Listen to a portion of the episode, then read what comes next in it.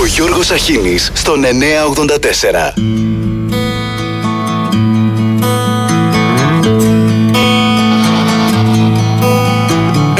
Ο τόπος μου είναι μαγικός Μα είναι και μαγεμένος Το φίδι γίνεται αητός Κι ο νικητής χαμένος Και ποιος να φέρει τη χαρά Στη γη την πονεμένη του Προμηθέα τη φωτιά και την ωραία Ελένη.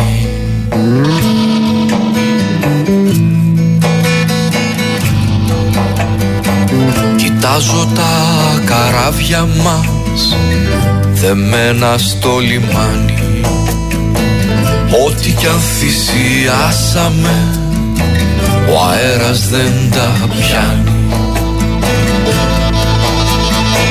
Για να φουσκώσει το πανί το κύμα να τρομάξει με τα μαρμαρίνα φτερά η νίκη να πετάξει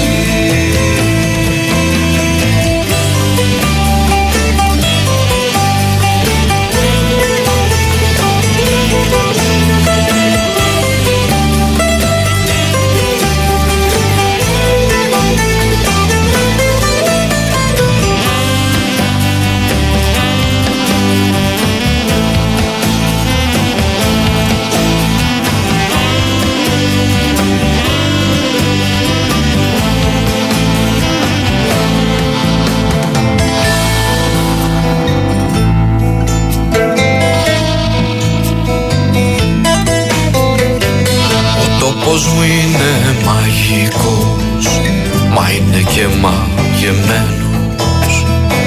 Κι είναι τα ξόρκια ποταμούς Κι ο γήτευτης πνιγμένος.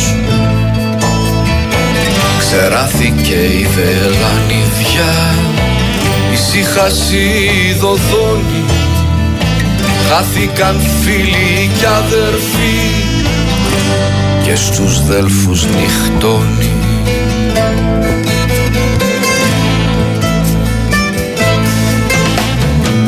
Γιατί το γόρδιο δεσμό κανένας δεν το λύνει. Χαμένοι στο λαβύρινθο δίχως νερό και μνήμη. Θυμάσαι που σου χάρισαν μύτο της Αριάδνης το τέρας τι κι αν σκότωσες όταν τον νήμα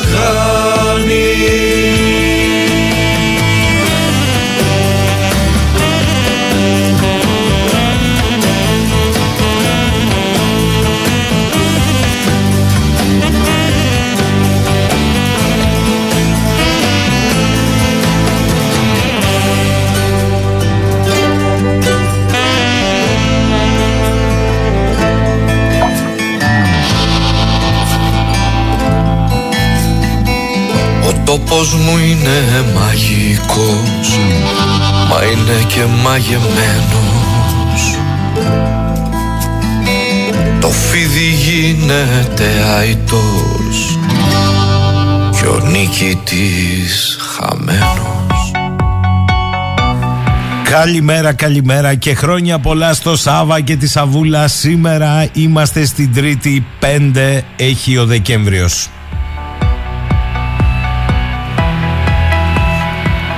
Από πού να ξεκινήσεις ε; Πολλά, πάρα πάρα πολλά. Θα πάω από το καλύτερο όμως. Από αυτό θα ξεκινήσω γιατί είδα τον Παντελή Ετοιμαζόταν χθες, είχε μια χαρά Έτσι, διότι σου λέει δεν φτάνει που μας φορτώνουν φόρους Για να πληρώνουμε φρεγάτες όπως είπε ο Υπουργός. Δεν είναι που μας προσβάλλουν αναγκάζοντάς μας να αισθανόμαστε πέτες με κουπόνια και άδεια καλάθια νοικοκυριού. Κάνουν και πλάκα. Χθες ο Υπουργός αποφάσισε να ανακοινώσει το καλάθι των Χριστουγέννων.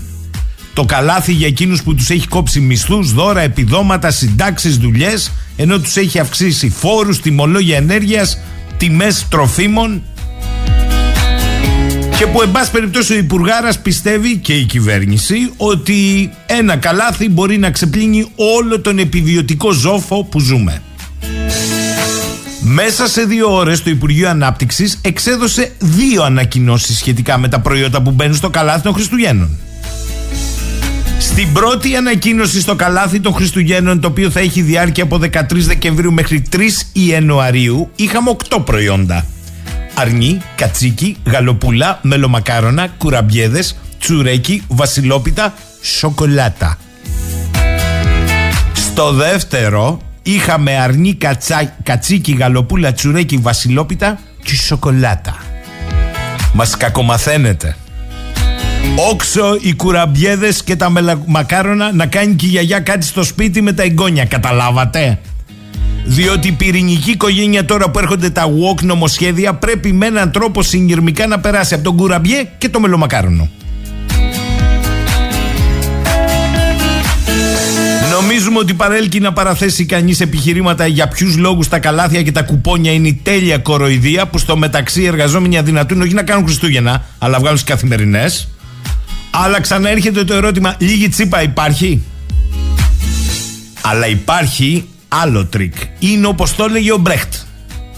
Το πεινασμένο που σ' άρπαξε το τελευταίο ψωμί σαν εχθρό τον αντιμετωπίζεις. Μα τον κλέφτη που δεν πείνασε ποτέ του δεν ορμάς να αρπάξεις από το λαρίγκι. Θα μου πείτε όταν υπάρχει επενδυτική βαθμίδα τι σημασία έχει αν μέσω ετήσιο μεικτό μισθό 16.000 ευρώ η Ελλάδα που τον βρήκαν είναι στην 24η θέση μεταξύ των 27 χωρών της Ευρωπαϊκής Ένωσης και στην τελευταία θέση των 20 Ευρωζώνης. Η απόκτηση της επενδυτικής βαθμίδας από τους οίκους Φιτς, Μίτς, Ξίξ, Σάντα, Ρεπούρ και τα λοιπά έχει ένα ρίγος συγκίνησης. Ύστερα από αυτό το γεγονός και μάλιστα ένα αναμονή των επενδύσεων 20 δις όλα είναι διαφορετικά.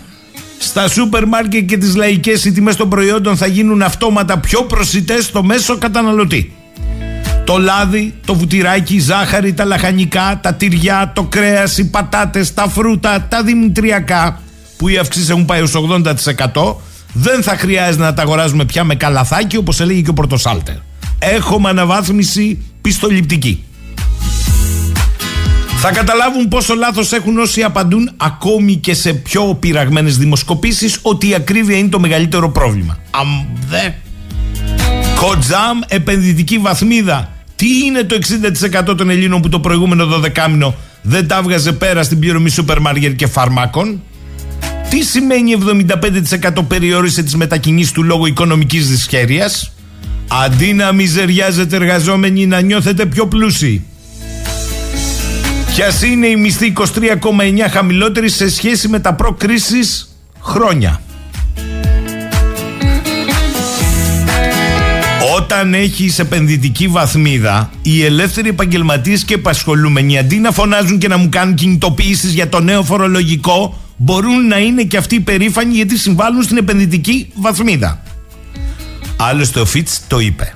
Οι αρχές σχεδιάζουν το 2024 φορολογικές μεταρρυθμίσεις που θα αποφέρουν επιπρόσθετα έσοδα 600 εκατομμύρια ευρώ.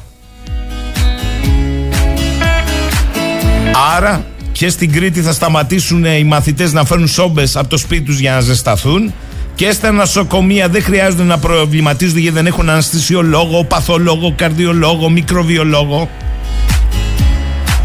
Σε τελική ανάλυση τη σημασία έχει ότι χρειάστηκαν πάνω από 5 χρόνια για να φτάσουμε στην κατώτατη επενδυτική βαθμίδα με δημόσιο χρέος επισήμως 170 του ΑΕΠ όταν μπήκαμε στα μνημόνια με το δημόσιο χρέος στα 110. Σας έχω νέο που μας έρχεται από τα Αραβικά Εμμυράτα. Εκεί δεν έγινε η συνάντηση Αμπουντάμπη για το κλίμα ο άλλοτε Αμερικανός παράγοντας πολιτικός αντιπρόεδρος υποψήφιος ο Κέρι, τον θυμάστε τον Κέρι, πήρε συνέντευξη από το δικό μας, τον Πρωθυπουργό. Και του είπε τι ωραία χώρα που είμαστε, που είμαστε μπροστά στην πράσινη ανάπτυξη και τα λοιπά που έχουμε τόσα νησιά. Και απάντησε ο Πρωθυπουργός.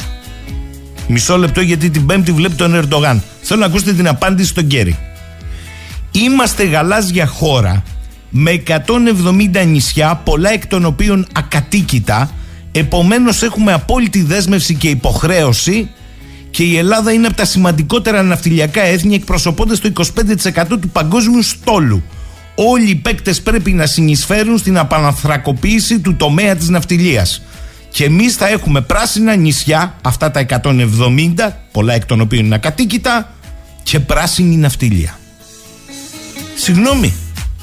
Έτσι θα συζητήσουμε την Πέμπτη με τον Ερντογάν, διότι τουλάχιστον σύμφωνα με την ελληνική στατιστική αρχή, η ρημαδιασμένη αυτή χώρα έχει συνολικά 6.000 νησιά και βραχονισίδες διάσπαρτα σε όλο το Αιγαίο και το Ιόνιο πέλαγος. Από αυτά τα 227 κατοικούνται.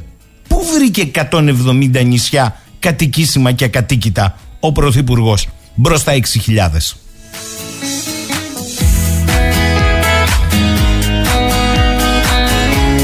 Καλημέρα Κωστή, μου λέει κάνει την πάπια για τα Δεκεμβριανά, ε. Δεν λες τίποτα για την επέ... Τι να πω, εγώ. Τα είπε ο Μάνος Χατζηδάκης τον Ιούλιο του 85 στο περιοδικό τέταρτο Τεύχος 3 Ιούλιος. Είναι τα παιδιά της Γαλαρίας μια θυμισμένη ταινία του Καρνέ. Τα δικά μας παιδιά έλεγε ο Μάνος Χατζηδάκης Γαλαρίας είναι κάπως διαφορετικά. Τα όνειρα σε τούτα τα παιδιά υπήρξαν κυρίαρχα, σημαντικά και διαψευσμένα. Και συνεχίζει ο Μάνος. Στον καιρό της κατοχής, τα μετέπειτα παιδιά της Γαλαρίας ζούσαν απάνω στη σκηνή και παίζαν το ρόλο τους. Τον όποιο ρόλο τους. Έστω και τον πιο μικρό. Με αυταπάρνηση, με το αίμα τους, με τη ζωή τους, χωρίς καιροσκοπισμό και ιδιοτέλεια, χωρίς προοπτική ανταλλάγματος. Με ένα μονάχα στόχο την επαλήθευση ενός επίμονου ονείρου. Και ήταν το όνειρο για μια ελεύθερη ζωή σχηματισμένη μακριά από απάνθρωπους νόμους, από ανάλγητους κρατικούς μηχανισμούς, από εξορίες και φυλακές και εκτελέσεις. Τίποτα δεν έγινε αλήθεια. Γιατί όπως λέει ο Μάνος Χατζηδάκης, μετά τον πόλεμο κυβέρνησαν τον τόπο ξανά φθαρμένοι άνθρωποι, ανίκανοι να συλλάβουν έστω και στο ελάχιστο από ό,τι γεννιόταν εκείνο τον καιρό και αναρριγούσε ολόκληρο τον κόσμο. Εάν μας έλεγαν τότε μερικά από τα ονόματα που κυβερνήσαν κατόπιν ότι θα ξανάβγαιναν στην πολιτική σκηνή να διαφεντέψουν τη χώρα μας, θα γελούσαμε δίχως τελειωμό με την καρδιά μας. Γιατί πιστέψαμε βαθιά μέσα μας πως όλα αυτά τα ονόματα ήσαν φαντάσματα του παρελθόντος. Απώντα τα δύσκολα χρόνια που περνούσαμε, για πάντα πόντα από τον τόπο. Και όμως συνέβη αυτό. Ξανάρθαν τα φαντάσματα και άρχισαν να πλωστογραφούν για άλλη μια φορά την ελληνική ιστορία. Και τα παιδιά που πολεμήσαν και ονειρευτήκαν γίνανε παιδιά της γαλαρίας. Όσα δεν διώχτηκαν και δεν εξαφανίστηκαν στις φυλακές και στα ξερά νησιά του Αιγαίου. Για να καταλήξει ο Μάνος. Τα παιδιά της Γαλαρίας δεν ήσαν φαύλα Δεν ήσαν χίτες Δεν ήσαν ανώμαλοι με το φασισμό στο ένα πλευρό τους. Δεν συμβιβάστηκαν με τους νικητές Γερμανούς. Δεν υπήρξαν πατριώτες εισαγωγικά με το περιεχόμενο του χωροφύλακα και του μπράβου. Είχαν τη σκέψη όργανο, τα μάτια υγρά και ακούραστα να βλέπουν τον κόσμο και την ψυχή παρθενική και απροσάρμοστη στη μεταπολεμική ελληνική αθλειότητα. Τα Δεκεμβριανά, λέει ο Μάνος Χατζηδάκης, δεν ήταν αντίδραση κομμουνιστών. Ήταν η αγανάκτηση των παιδιών της Γαλαρίας που βλέπαν τους συντρόφους τους και τα όνειρά τους στα φέρετρα, από σφαίρες που ρίξαν δοσύλλογοι και φασίστες, φορώντας γαλάζιους μανδύες εθνικοφροσύνης. Και όλα αυτά τα ελληνικά αποβράσματα με την επίσημη υποστήριξη του νεαρού τότε κράτους είχαν ένα εχθρό. Την ψυχή των παιδιών της Γαλαρίας. Εκατομμύρια ελληνικά παιδιά που πίστεψαν στην απελευθέρωση, αλλά βρέθηκαν ευθύς αμέσως απέναντι στον ίδιο χωροφύλακα, στον ίδιο δικαστή, στα ίδια ανάλγητα αρμόδια πρόσωπα που αντιμετώπιζαν πριν λίγο κιόλας χρόνο όταν ακόμη υπήρχαν Γερμανοί. Και θέλησαν πριν αποκλειστούν στη γαλαρία τους να διαμαρτυρηθούν κραυγάζοντας για τελευταία φορά. Κι ύστερα να σοπάσουν 40 χρόνια τώρα 40 χρόνια τα περιέχω μέσα, μου έγραφε το 85 ο Χατζηδάκης και τα δουλεύω για να τα πω κάποια φορά. Καλημέρα, καλημέρα. Μου λέει η Νιώβη εδώ. Είδες λέει το State Department δήλωση για τον ελληνοτουρκικό διάλογο της Πέμπτης; Μια χαρά λέει τα βρίσκει. Ηρεμία και διάλογος να προχωράει η ιστορία στο Αιγαίο σε ήρεμα νερά. Σαφώς, σαφώς. Ηρεμία. Έτσι για να μπορείς να αντιμετωπίζεις γεγονότα σαν και αυτό που έβγαλε η Επιτροπή Ειρήνης Χανίων. Μεθυσμένοι Αμερικανοί του στόλου επιτέθηκαν με χαστούκια και γροθιές σε δύο 15χρονε χανιωτοπούλε. Αυτό εννοούν οι Αμερικανοί.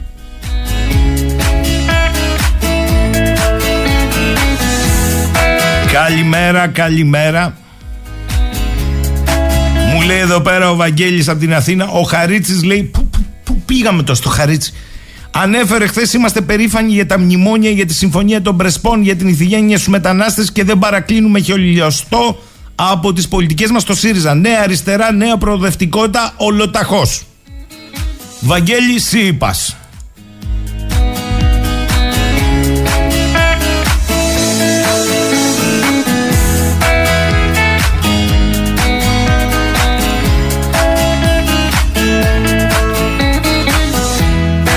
Σπύρος λέει αυτό που είπε ο Μπρέχτ να αρπάξουμε τον Πρωθυπουργό από το Λαρίγκι. Αυτό κατάλαβες Σπύρο ότι είπε ο Μπρέχτ; Τι α σου πω.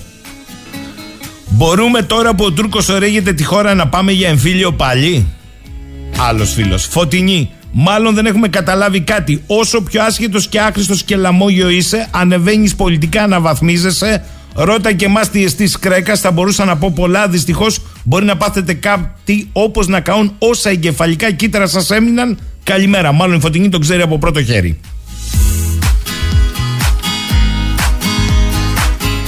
Τι να σας πω ρε παιδιά, τι να σας πω. Είναι πολλά, δεν μαζεύεται το ένα.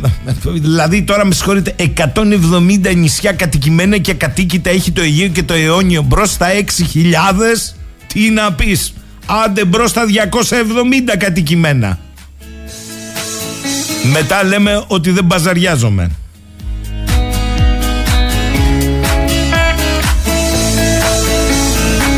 Καλημέρα μου λέει ο Χρήστος όλους και καλή υπομονή στους οδηγούς και εργαζόμενους στο κέντρο της Αθήνας για το μαρτύριο που θα ζήσουν από αύριο και για δύο ημέρες. Εννοεί για τα έκτακτα μέτρα. Και ο Φώτης λέει Γιώργο δεν είναι δυνατό να σου περιγράψω ότι έχει συμβεί με τους πελάτες στην κατανάλωση ενέργειας ρεύματος. Ούτε τον μπάχαλο που γίνεται ακόμη και με τη δική μας εσωτερική ενημέρωση που κάθε μέρα δίνουν κάτι διαφορετικό. Μια λέξη μόνο ταιριάζει σε ό,τι έχει να κάνει με το τι θα γίνει με το ηλεκτρικό από 1η Πρώτου 24. Όχι δεν είναι ράδε λόμπου αυτή η λέξη γιατί εκεί βάζει τάξη μια τσατσά. Καταλάβατε τι εννοεί. Η λέξη είναι άστεγο ραδελόμπου, καταλάβατε τώρα. Γιατί εκεί δεν υπάρχει κανείς να κάνει κουμάντο. Κάνει ό,τι γουστάρει η κάθε Όποιος πει ότι ξέρει τι θα γίνει από πρώτης πρώτου και πού περίπου θα είναι η τιμή της κειμενόμενης κιλοβατόρας, να ξέρουν οι φίλοι μας ότι τους λέει ψέματα και τους προτείνω να μην κάνουν καμία κίνηση. Ο φώτης δουλεύει. Δεν είναι φώτης. Φώτη χρησιμοποιούμε, καταλάβατε γιατί. Να μην κάνει καμία κίνηση λοιπόν κανείς λέει πριν την πρώτη πρώτου. Μήπως έχει κάτσει μπίλια στη ρουλέτα. Καταλαβαίνετε τι γίνεται, ε. Ρώσικη ρουλέτα θα παίζουμε με το ρεύμα.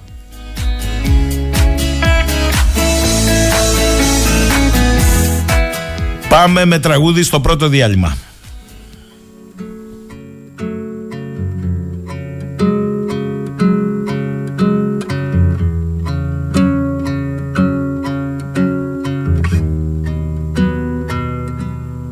Το νερό της ντροπής ξέχασες να πιείς στη κορφή του βουνού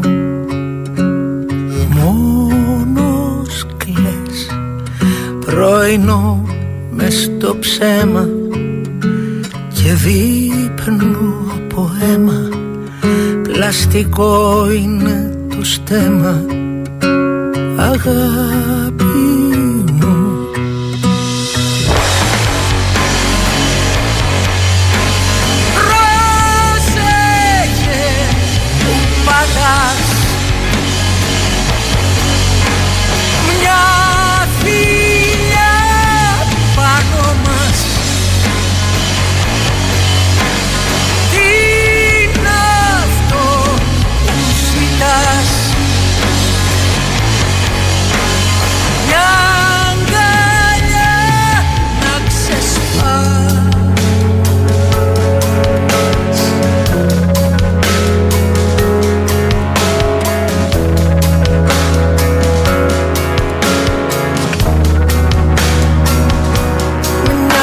κιθάρα ένα πιάνο και πάνω του ο καφές ένας ήλιος να μελούσε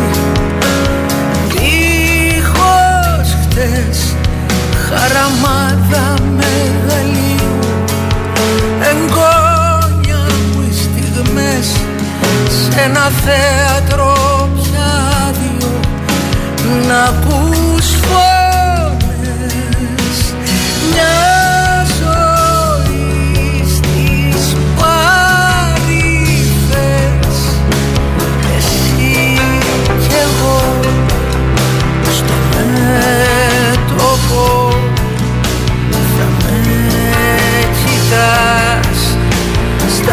στα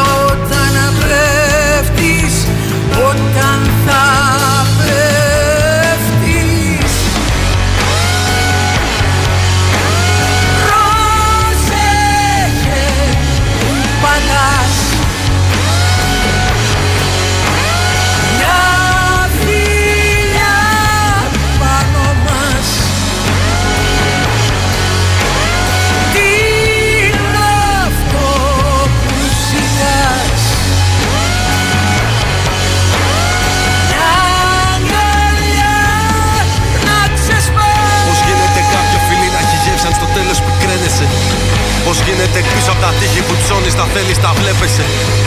Πώς γίνεται να προχωράς παρακάτω όταν φεγγάρι δεν βγαίνει. Και στα τυφλά να μην ξέρεις που πας. Παγω πείσμα να φτάσεις, να ζεις, να πεθαίνεις εν τέλει. Θέμα από τα γκάθια στα κόκκινα ρόδα. Ο πόνος ομορφαίνει τα λόγια. Τότε μια νύχτα πολλοί τραγουδάγανε τα βασανά μου και το βάλαν στα πόδια. Και γίναμε αγόρια. Τόσο πολλοί που δεν κλείνουν τα μάτια όταν σκάνε τα μπαλόνια. Έγινα ο λίθος στο κέντρο του κόσμου σου να μην κάνεις γύρω από τον εαυτό σου και τους άλλους αιώνια. Κύκλους, κράτησα τύπου. Κι ας κάτω από το σπίτι μου τα ιζαλίκου. Παίρναν την μπάλα που παίζαμε και την τρυπάγα. Νομίζαν πως ήταν δική τους. Η γνώμη του πλήθους, ο ύψο του ύφους. Η ανάγκη για απόδειξη στα όσα μπορεί. Μας έφερνε πάλι ένα βράδυ που έλειπες και έλειπα ξύπνα αφού κοιμηθείς. Να σου ήταν νωρί.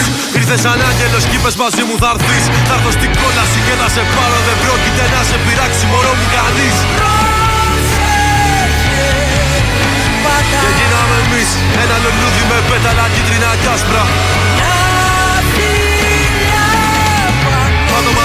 Για να κοιτάς το φεγγάρι και εγώ για να αγγίζω τα άστρα.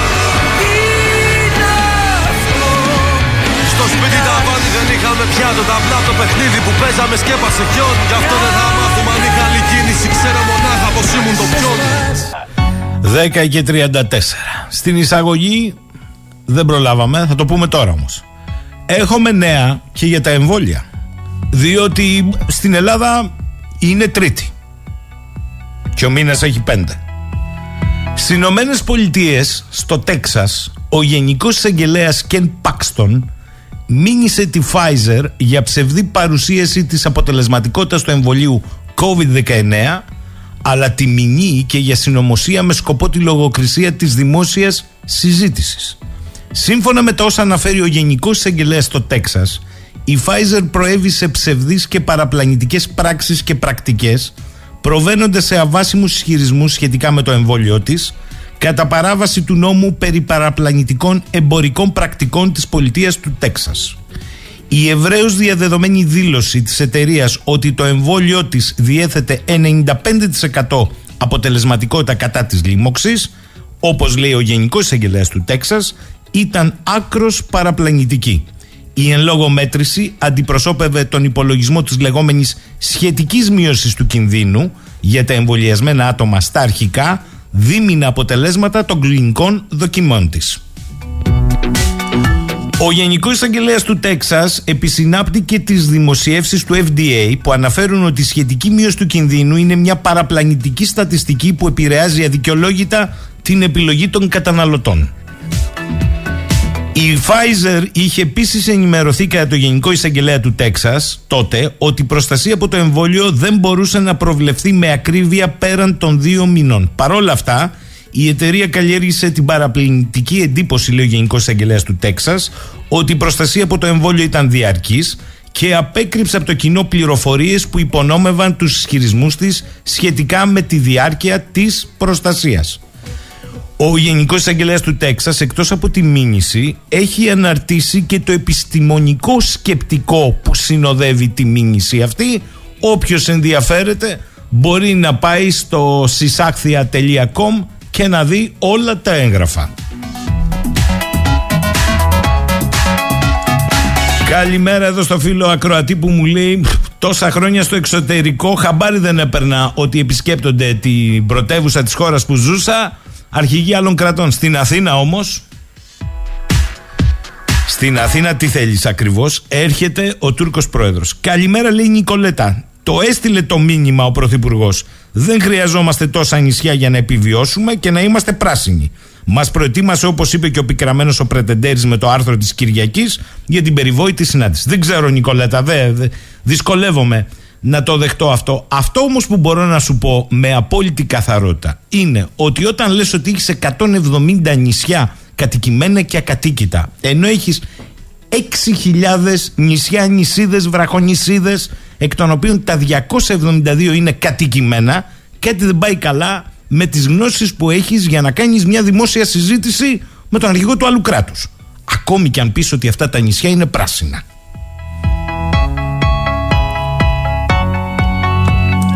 Και πάω και στο φίλο μου τον Γιώργο από το Ελσίνκι που μου λέει καλημέρα. Σαν κράτος Ευρωπαϊκής Ένωσης που είναι η Φιλανδία, εξακολουθεί να φέρνει λιγνίτη από την Πολωνία. Εκεί δεν θέλουν πράσινα. Για το εργοστάσιο παραγωγής ηλεκτρικής ενέργειας στο Ελσίνκι. Και ενώ ήταν προγραμματισμένο να κλείσει στο τέλος του έτου, το 23, ανανέωσαν τη σύμβαση του εργοστασίου μέχρι το 2027. Μέχρι εδώ πάμε καλά. Στις 29 Νοεμβρίου έγραφε η φιλανδική εφημερίδα Helsinki Sanomat ότι η εταιρεία Helen, ΔΕΗ στα ελληνικά, υπέγραψε καινούργια σύμβαση μέχρι το τέλος του 40 και βλέπουμε.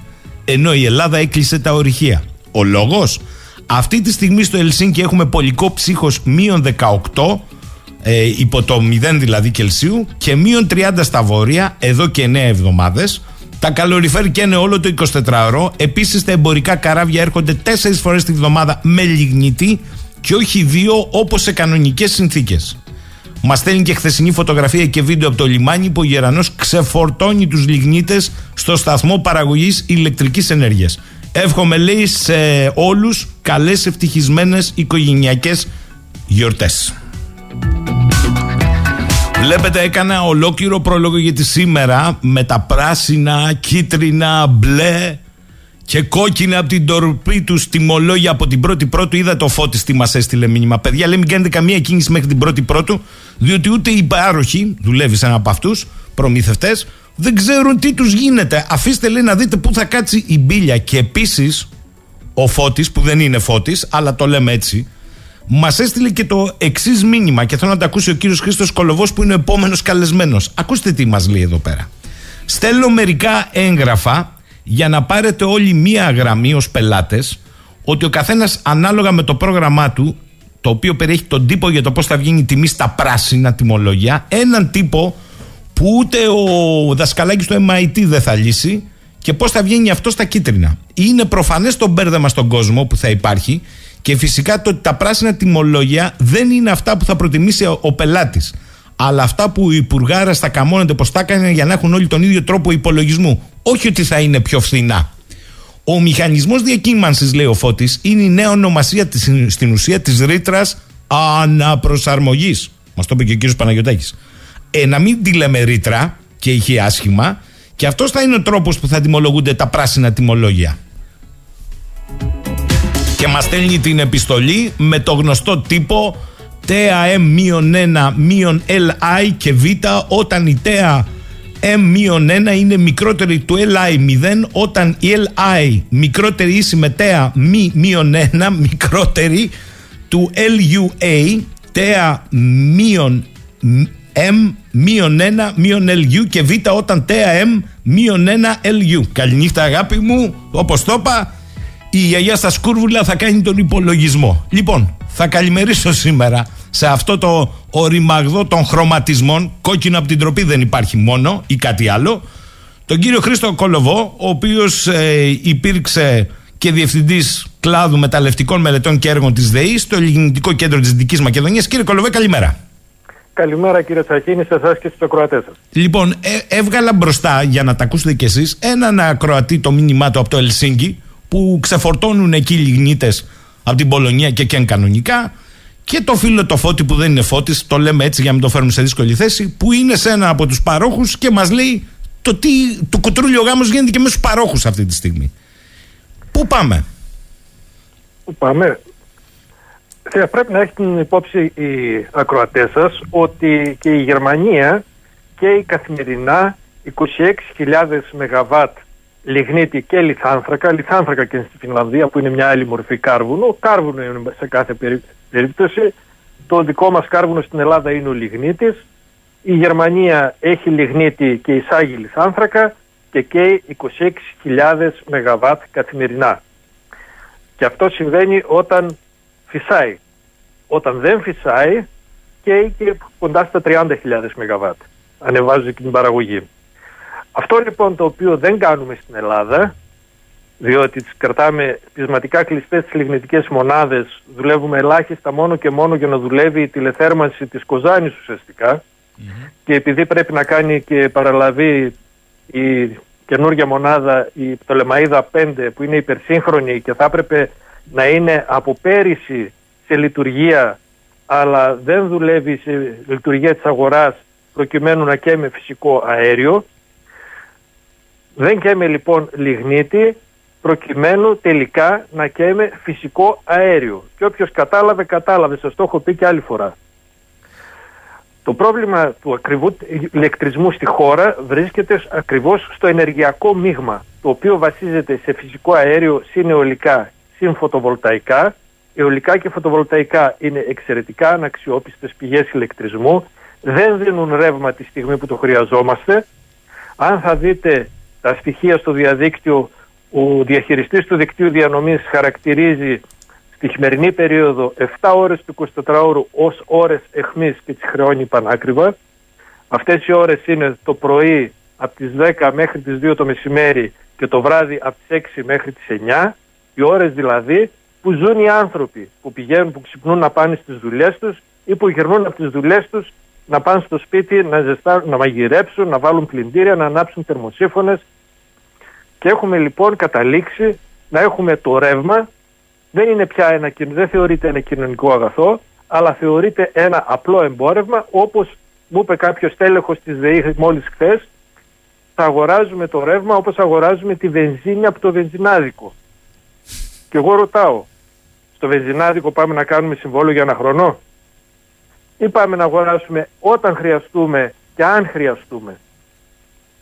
Και έχουμε την πολυτέλεια να πάμε να επιλέξουμε από το, το πιο φθην- φθηνό βενζινάδικο τη στιγμή ακριβώς που χρειαζόμαστε. Ε, και τώρα θα σας δώσει την υπολιτέλεια ο υπουργός με τα χρωματιστά τιμολόγια να αλλάζετε ανά μήνα. Καταλάβατε; Ακριβώς. Ναι, με τον τύπο αυτό το... Θα, είναι, θα έχει λοιπόν πολύ μεγάλο ενδιαφέρον εάν 7 εκατομμύρια καταναλωτές που θα μπουν στο πράσινο τιμολόγιο Ναι, καλά.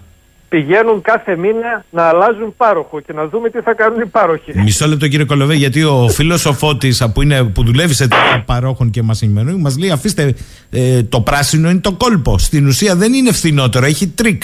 Και περιμένετε, λέει, γιατί θα δείτε κι άλλα τρελά. Και μου λέει και εδώ ο Γιώργος, πείτε στον κύριο Κολοβό, λέει: Υπόθεση εργασίας κάνω. Έστω ότι η καύσιμη ύλη την παίρναμε τζάμπα. Και όχι μόνο τζάμπα, για κάθε κυβικό μας έδινε και δώρο η Βενεζουέλα, ας πούμε, λέει, και μια μπαλέτα χαρτί υγείας. Με το χρηματιστήριο ενέργειας, όπως τα λέει ο κύριος Κολοβός και τους υπολογισμούς για τα υποχρεωτικά κέρδη των παρόχων και προμηθευτών, η τιμή της ενέργειας δεν θα άλλαζε καθόλου για τον πολίτη. Αν τα υπολογίζω καλά. Είναι έτσι; Κοιτάξτε, αυτά τα είχαμε πει στο ραδιόφωνο σας και στις 5 Απριλίου του 2022, πριν από 19 μήνες, τότε που είχαν μπει οι Ρώσοι στην Ουκρανία. Σας είχα πει τότε ότι είμαστε όμοιροι τριών χρηματιστηρίων, τα οποία, κερ- κερδος, τα οποία κερδοσκοπούν ασύστολα σε βάρος μας όσοι προλάβουν. Αυτά τα τρία χρηματιστήρια είναι το χρηματιστήριο του φυσικού αερίου που είναι στην ε, Ολλανδία, το TTF, είναι το χρηματιστήριο των δικαιωμάτων εκπομπής αεροκοπανιστού, όπως λέγονται τα δικαιώματα εκπομπής αερίων θερμοκηπίου και βέβαια και το χρηματιστήριο του ηλεκτρισμού. Και έχω κρατημένο στιγμιότυπο οθόνης από το χρηματιστήριο του ηλεκτρισμού, όπου ενδεικτικά στις 6 Νοεμβρίου, πριν από ένα μήνα, η τιμή αυξήθηκε 245,82% από τη μια μέρα στην άλλη. Τι έχει αλλάξει ακριβώς στα στοιχεία της παραγωγής και αυξήθηκε η τιμή 245,82%. Και την επόμενη μέρα πήρε κι άλλο ένα 32,88% πάνω και την επόμενη μειώθηκε κατά 15,02%. Ωστόσο η ομορφιά των ποσοστών είναι ότι τελικά καταλήγουμε σε πανάκριβες τιμές. Μάλιστα. Ε, αυτό με τα τιμολόγια πώς το ακούτε εσείς κύριε Κολοβέ; Τα τιμολόγια είναι αυτό που είπατε στην αρχή, που άκουγα το- πριν συνδεθούμε, ότι ε, επανέρχεται η ρήτρα αναπροσαρμογής. Μάλιστα. Απλά τη βαφτίζουμε διακύμανση τώρα, ε. Μάλιστα. Η ελληνική γλώσσα δίνει τη δυνατότητα να αλλάξεις το όνομα πολλές φορές, αλλά η ουσία παραμένει ότι έχουμε τη ρήτρα αναπροσαρμογής, δηλαδή η διακύμανση της χονδρικής τιμής που διαμορφώνεται στο χρηματιστήριο μεταφέρεται στον καταναλωτή. Και σας είπα νωρίτερα ότι στο χρηματιστήριο γίνεται ένας άγριος τζόγος. Ποιος διαμορφώνει την τιμή της χονδρικής. Οι ίδιοι οι πάροχοι δεν τη διαμορφώνουν; Με τις, πα- με τις ε, προσφορές που δίνουν εκεί πέρα καθημερινά. Ελέγχει κανένας τις προσφορές; Όχι. Διότι αν έλεγχε θα του τραβούσε το αυτή και θα έλεγε Έλα εδώ, γιατί αυξήσατε από τη μια μέρα στην άλλη 245,82% την τιμή του ηλεκτρισμού στο χρηματιστήριο. Ξέρετε, ο φίλος μας από την εταιρεία παράγων μας είπε ότι με το πράσινο που θα είναι ενιαίο, ενιαίο για όλες τις εταιρείες, τέρμα και εκτός εκεί απαγορεύονται δια νόμου. Ε, Καταλαβαίνετε ότι θα γίνει, θα γίνει άλλο παιχνίδι. Μου λέει εδώ ο φίλος ο Κούλης από το Southampton. Καλημέρα κύριε Κολοβελή. Γιατί γίνονται όλα αυτά με την άρνηση λιγνητικών, υδροελεκτρικών, φυσικού αερίου ελληνικού στην Ελλάδα; Για να μην χάσουν τη μάσα λίγη και κλεκτή, ή είναι άγνοια και αδιαφορία ορισμένων, ή στην πραγματικότητα μολύνεται το περιβάλλον και θέλουμε να τα αποφύγουμε; Κοιτάξτε, ε, όσοι ισχυρίζονται ότι μολύνεται το περιβάλλον θα πρέπει να μας εξηγήσουν αν μολυνόταν το περιβάλλον τη δεκαετία του 60 όταν ε, αναπτυσσόταν ο ελληνικός λιγνίτης, το 70, του 80, τότε που οι κάτοικοι της Δυτικής Μακεδονίας και της ε, Μεγαλόπολης υποδέχονταν με χαρά τους, ε, την λιγνητική παραγωγή της χώρας, η οποία μας εξασφάλισε και μάλιστα και για 60 χρόνια φθηνά τιμολόγια και σταθερά τιμολόγια. Αυτό το οποίο χάνουμε με τον εξοβελισμό του λιγνίτη παρά τον εξυγχρονισμό της τεχνολογίας που έχει πρακτικά εξουδετερώσει τους ρήπους από τις ε, λιγνητικές μονάδες αυτό το οποίο χάνουμε είναι η σταθερότητα των τιμών και την, ε, τον έλεγχο των τιμών τον είχαμε ακριβώς επειδή ο λιγνίτης ήταν εγχώρια πηγή ενέργειας. Ενδεχομένως εάν είχαμε εγχώρια παραγωγή φυσικού αερίου να ήμασταν σε πολύ καλύτερη κατάσταση. Μάλιστα. Δι- Διότι αυτό το βλέπουμε και σε άλλες χώρες. Για παράδειγμα, σήμερα η Πορτογαλία έχει μια χαμηλή τιμή ε, ηλεκτρισμού σε σχέση με την υπόλοιπη Ευρώπη. Έχει πολύ γεμάτες τις φυσικές τις αποθήκες αερίου γιατί παίρνει αέριο από το Μαρόκο και δεν παίρνει από το, με βάση την τιμή TTF. Παίζουν, παί- παίζουν πολλά πράγματα ρόλο. Λέει άλλος φίλος εδώ. Άρα, κύριε Κολοβέ, αν είχαμε σε κάθε ταράτσα, προσέξτε εδώ, γιατί ο κόσμος έχει μια σύγχυση. Ένα φωτοβολταϊκό και το περίσσευμα έμπαινε στο δίκτυο και το πουλάγαμε στην Ευρώπη, δεν θα ήταν καλύτερα; Κοιτάξτε, εδώ γελάνε. Ε, γε- γελάω Διότι- γιατί ο κόσμος καλά κάνει. Με ωραίο, με αγαθό τρόπο, με αγνό τα σκέφτεται, αλλά για πείτε. Έτσι ακριβώς. Έτσι ακριβώς όπως το είπατε. Ο κόσμος σκέφτεται με αγνό τρόπο, με αγαθό, αλλά αυτό δεν το κάνουν οι κυβερνήσεις. Υπάρχει δημοσιευμένη έρευνα της, του Ερευνητικού Κέντρου της Ευρωπαϊκής Ένωσης, του Joint Research Center, το Δεκέμβριο του 19 που λέει ότι στην Ελλάδα έχουμε δυναμικό 128 τετραγωνικά χιλιόμετρα στέγες στις οποίες μπορούμε να τοποθετήσουμε φωτοβολταϊκά και να πάρουμε το 1 τρίτο των ετήσιων αναγκών σε ηλεκτρισμό από φωτοβολταϊκά στις στέγες.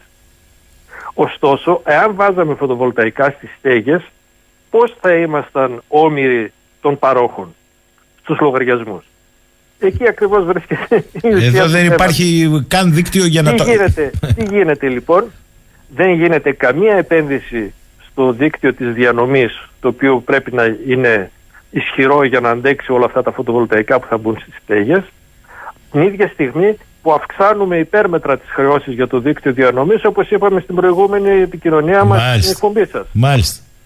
Ε, λέει εδώ ο Φώτης, συγγνώμη που σας διακόπτω. Συμφωνώ απόλυτα. Ο Φώτης ε, δεν είναι το πραγματικό όνομα. Το χρησιμοποιούμε για να μην τον φέρουμε σε δύσκολη θέση. Το λέω για τους ακροατές, όχι για σας Ναι, κύριε ναι. Κολοβέ, που δουλεύει σε εταιρεία παρόχου. Συμφωνώ απόλυτα με τον κύριο Κολοβό. Και θα ήθελα, λέει, να μας πει κάποιος σε ποια ευρωπαϊκή χώρα, σε ποια οικονομία, σε ποιο κράτος Μια επιχείρηση με νόμο του κράτους το ρίσκο του επιχειρήν το μεταθέτει όλο στον πελάτη της, ώστε να διασφαλίσει ότι δεν θα έχει ζημιά, αλλά μόνο κέρδος. Και ναι, η ρήτρα αναπροσαρμογής είναι που θα λέγεται πλέον μηχανισμός διακύμανσης. Απαγορεύεται απλά να τη λέμε ρήτρα αναπροσαρμογής. Αυτό είναι λέει όλο. Είναι απολύτως σαφές ότι αυτό το οποίο θα διαλέξουμε την α, πρωτοχρονιά όταν θα έχουμε ξυπνήσει από το hangover της α, αλλαγής του χρόνου θα είναι το χρώμα με το οποίο θα μας ληστεύει ο κάθε πάροχος με τις ευλογίες της κυβέρνησης. αυτό, ακριβώς, αυτό ακριβώς πρόκειται να συμβεί.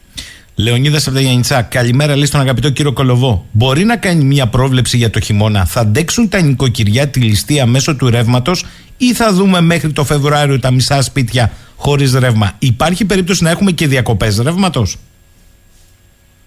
Διακοπές ρεύματος δεν νομίζω ότι θα έχουμε, καταρχήν για να απαντήσω σε αυτό.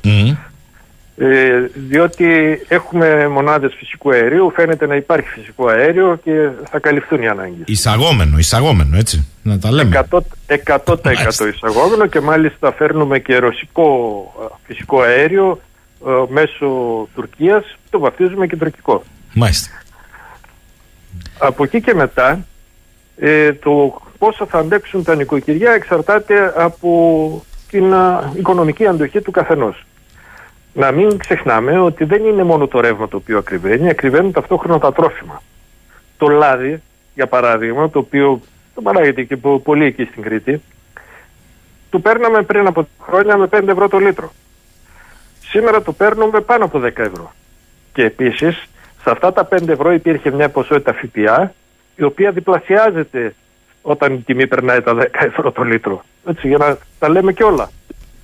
Έχουμε λοιπόν τον πληθωρισμό που φουσκώνει τα φορολογικά έσοδα και μαζεύονται μετά α, και μας λένε ότι πήγε καλά ο προπολογισμό. Πώς πήγε καλά ο προπολογισμό Με επιβολή φόρων. Έτσι.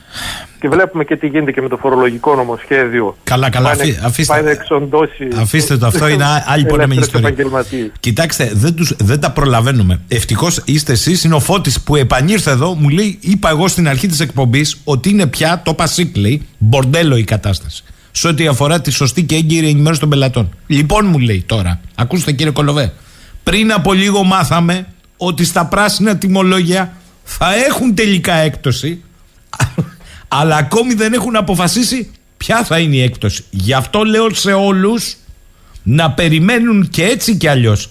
Εάν δεν κάνουν κάτι και πάνε στο πράσινο την 1η Πρώτη 24, μπορούν στις 2 του μήνα να επιλέξουν άλλο πάροχο. Δεν υπάρχει χρονική δέσμευση. Γενικώς λέει μην παρασύρεστε, περιμένετε, γιατί οι πάροχοι προμηθευτέ δεν έχουν καταλήξει μεταξύ τους. Καταλάβατε, κύριε Κολοβέ; Και εδώ Αυτό ακριβώς συζητάμε. σας Είπα, Μάλιστα. Αυτό ακριβώς σας είπα νωρίτερα ότι το Υπουργείο θέλει να αγοράζουμε τον ηλεκτρισμό όπως αγοράζουμε τη βενζίνη.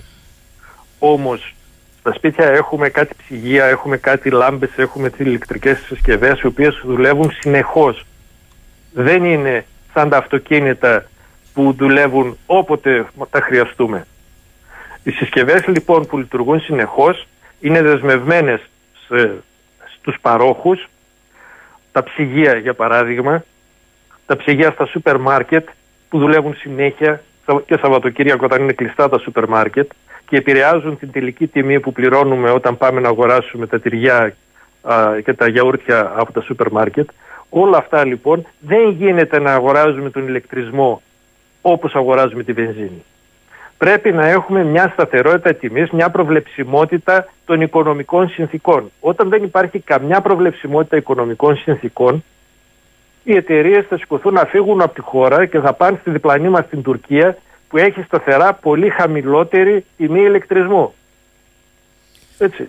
Δεν υπάρχει ανταγωνιστικότητα στην οικονομία. Εκεί ακριβώς βρίσκεται το πρόβλημα. Μάλιστα. Έβγαλα προχθές ένα άρθρο Ναι. Ε, σε ένα ιστολόγιο το οποίο διατηρώ που λέω ότι η χημική και η, πετροβιομη- η χημική βιομηχανία και η αυτοκινητοβιομηχανία αρχίζουν πια να έχουν στην Ευρώπη αρχίζουν να έχουν σοβαρότατα προβλήματα επιβίωσης επειδή λόγω της πανάκριβης ενέργειας δεν μπορούν να ανταγωνιστούν Αμερικανούς και Κινέζους.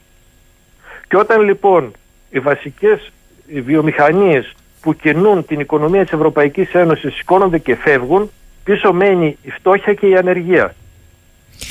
Λέει εδώ ο φίλος μου ο Βαγγέλης Ρωτήστε σας παρακαλώ τον κύριο Κολοβό. Τι κερδίζουν οι εκάστοτε κυβερνήσεις αφήνοντας ανεξέλεγκτα τους πάροχου, αν έρχονταν σε σύγκρουση μαζί τους, τι συνέπειες θα τους έφερνε. Δεν μπορώ λέει να το καταλάβω.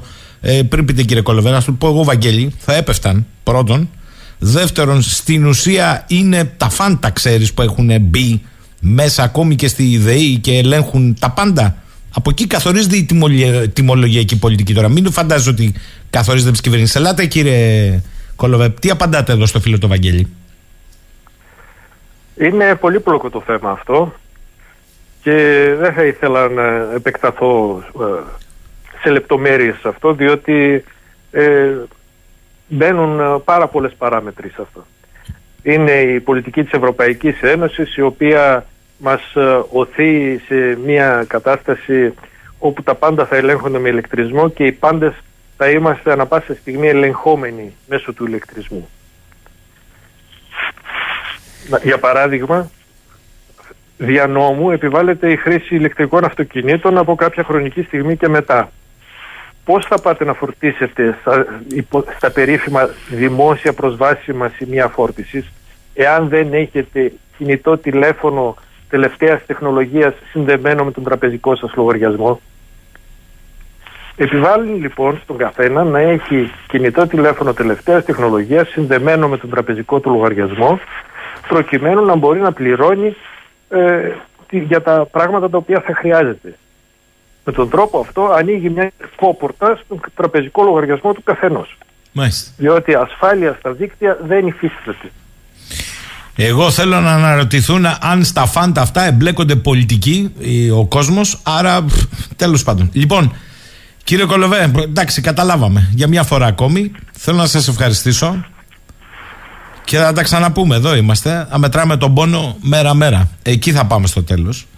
Ναι, απλώς να θυμίσω στους καταναλωτές, ε, στους ακροατές σας, ότι σε κάθε περίπτωση δεν σηκωνόμαστε να πάμε στους παρόχους πριν την πρωτοχρονιά για να διαλέξουμε χρώμα τιμολογίου με το οποίο θα μας ληστεύουν. Περιμένουμε να δούμε και στα τιμολόγια συγκρίνουμε στα πράσινα τιμολόγια, τα οποία υπάρχει δυνατότητα σύγκρισης, γιατί στα υπόλοιπα γίνεται ο κακός χαμός, στα υπόλοιπα χρώματα. Στα πράσινα τιμολόγια κοιτάμε μόνο την τελική χρέωση, τίποτα άλλο. Όχι την βασική χρέωση. Γιατί υπάρχει μια βασική χρέωση και μετά αρχίζουν οι προσαυξήσεις με, την, με το μηχανισμό αναπροσαρμογής και η τελική χρέωση από εκεί που μπορεί κάποιος να διαφημίζει ότι έχω τη χαμηλότερη βασική χρέωση να βγαίνει ο ακριβότερος μετά από όλους. Θα σας μαλώσω όμως, κύριε Κολοβέ, δεν υπάρχει ρήτρα αναπροσαρμογής πια. Είναι διακύμανση. Ελάτε, πείτε το όπως το μα... πρέπει να το μάθουμε πια. Διακύμανση. Αφήστε, πάει η ρήτρα αναπροσαρμογής, πιπέρι στο στόμα. Λοιπόν, Είναι όπως το είπε ο ακροατής σας, ο μηχανισμός με τον οποίο το επιχειρηματικό ρίσκο του παρόχου μεταφέρεται αυτούσιος στον καταναλωτή. ωραία. Να κάνουμε όλοι από μια τέτοια εταιρεία. Καλή φαίνεται, ε, με σίγουρες αποδόσεις. Καλημέρα. Καλημέρα, Εγγυημένες κύριε. από το κράτος. Καλημέρα κύριε Κολοβέ. Για γέλια είμαστε. Καλημέρα. Λοιπόν, όπως καταλάβατε, έρχεται, έρχεται αλαλούμ. Αφήστε που θα είναι ακριβότερο το πάγιο και αύξηση την κιλοβατόρα με τα χρωματιστά. Διότι δεν είναι ότι θα έχουμε μόνο τις βασικές εκπλήξεις. Θα έχουμε και άλλες. Στα πράσινα τιμολογία θα έχετε αυξήσει το πάγιο. Αλλά και χρεώσεις ανά κιλοβατόρα που μπορεί να φτάσουν ακόμη και στα 0,20 του ευρώ. Διότι όπως προκύπτει από κάποιους που τα αποπληθώρισαν τα τιμολόγια, η πάγια μηνιαία χρέωση θα αυξηθεί, θα αυξηθεί στα 4 με 5 ευρώ το μήνα. Η τελική τιμή της κιλοβατόρας μπορεί να κυμαίνεται από 15 έως 20 λεπτά. Ενώ παράγοντας καθοριστικός όπως καταλάβατε είναι το χρηματιστήριο ενέργειας. Έτσι, όπως λέει και το ίνκα πάροχος, μπορεί να χρεώσει με 16 λεπτά μια κιλοβατόρα αν ο λογαριασμός πληρωθεί εμπρόθεσμα και 24 αν υπάρξει καθυστέρηση. Άλλος πάροχος θα εμφανίζει χαμηλή αρχική τιμή στα 9 λεπτά ανά κιλοβατόρα, αλλά με την επίδραση χρηματιστηριακής τιμής στο τελικό κόστος μπορεί να φτάνει και τα 19 λεπτά. Λοιπόν, άσπρα, κόκκινα, κίτρινα, μπλε, καραβάκια του Αιγαίου. Το Αιγαίο δεν έχει 170 νησιά, νησίδες, ακατοίκητες κτλ. Ε, και το Ιόνιο έχουν 6.000. Λοιπόν, λέει ο Σπύρος, οι Ολυμπιακοί θα πάνε στο κόκκινο, οι Παναθηναϊκοί θα πάνε στο πράσινο, οι αεκτζίδες στο κίτρινο, Ε, οι υπόλοιποι ότι άλλο χρώμα, ας διαλέξει ο καθένας το χρώμα της ομάδα. Εδώ είμαστε. Μου λέει η Ανούλα, Αχ, βρε Γιώργο, λέει, σε άκουσα και μπήκα να δω αυτή την εξίσωση στα τιμολόγια για να υπολογίσω. Διαφορική εξίσωση. Τι λες, Ανούλα μου, τι διαφορική εξίσωση; Εξίσωση τοπογεωμετρίας είναι. Μεγαλύτερο ή μικρότερο ή ίσο κτλ. Λοιπόν, επειδή στέλνετε πολύ εδώ, ναι, δεν θα υπάρχει αναγραφόμενη η ρήτρα αναπροσαρμογής. Την ενσωμάτωσαν παιδιά και το ονομάσαν διακύμανση. Και μετά ασχοληθείτε με κίτρινα, πράσινα, μπλε. Ακούσατε τι μας είπε εργαζόμενος μέσα σε εταιρεία παρόχου. Μην κουνηθείτε, λέει, ούτε ρούπι μέχρι την πρώτη πρώτου. Μεταξύ τους οι πάροχοι κάνουν πλάκα. Τι θα, τι θα αφαιρέσουν, τι θα προσθέσουν. Δεν έχουν καταλήξει ούτε οι ίδιοι, λέει. Ένας χαμός γίνεται. Το βασικό που δεν πρέπει να ξεχνάμε είναι ότι το μοντέλο στην Ελλάδα είναι το 100% της παραγωγής να περνά μέσα από το χρηματιστήριο της ηλεκτρικής ενέργειας.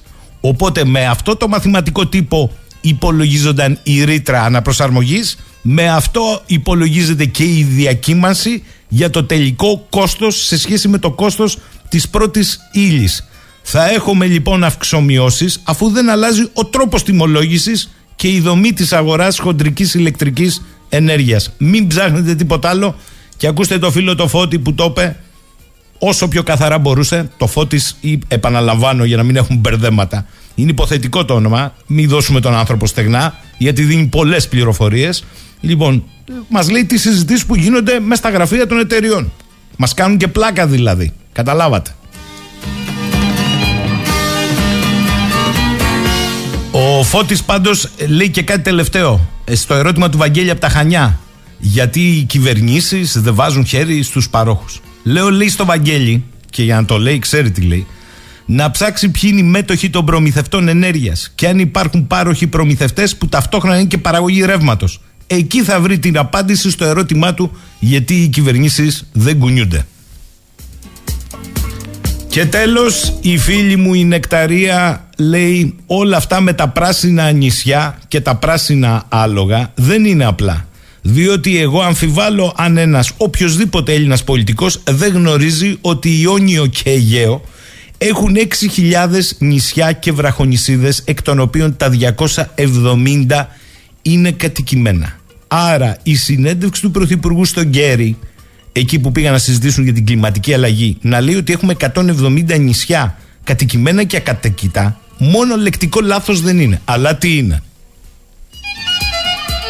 Αλλάζω σελίδα και πάω σε κάτι που έχει εξαιρετικό ενδιαφέρον με ευρύτερες προεκτάσεις. Θα πάω σήμερα στο καλό συνάδελφο δημοσιογραφικά αλλά και οικονομολόγο, το Λεωνίδα το Βατικιώτη. Αλλά δεν θα μιλήσουμε για οικονομία. Όχι με αφορμή μία από τις πρώτες δημοσιογραφικές αποστολές που πήγε στην Ουκρανία αλλά πήγε στην περιοχή παρακαλώ πολύ την ευρύτερη περιοχή θα μας τα πει τώρα του Ντομπάς και πήγε εκεί που υπάρχει το ελληνικό στοιχείο η ελληνόφωνη Μαριούπολη και τα λοιπά το θυμάστε; Γιατί αυτοί που έκλεγαν με δάκρυ και θα φτιάχναν σχολεία η επίσημη ελληνική πολιτεία τους έχει ξεχάσει. Και δεν το λέω εγώ. Το είδε με τα μάτια του και το άκουσε ο ίδιος ο Βατικιώτης. Με αυτό όμως θα δούμε την άλλη μεγάλη πληγή αυτή τη στιγμή. Με τις μεγάλες γεωπολιτικές συγκρούσεις. Η μία είναι η Μέση Ανατολή, σοπεδώνεται και το νότιο κομμάτι της Λωρίδας της Γάζας πια. Και η άλλη είναι η Ουκρανία. Λεωνίδα, καλημέρα.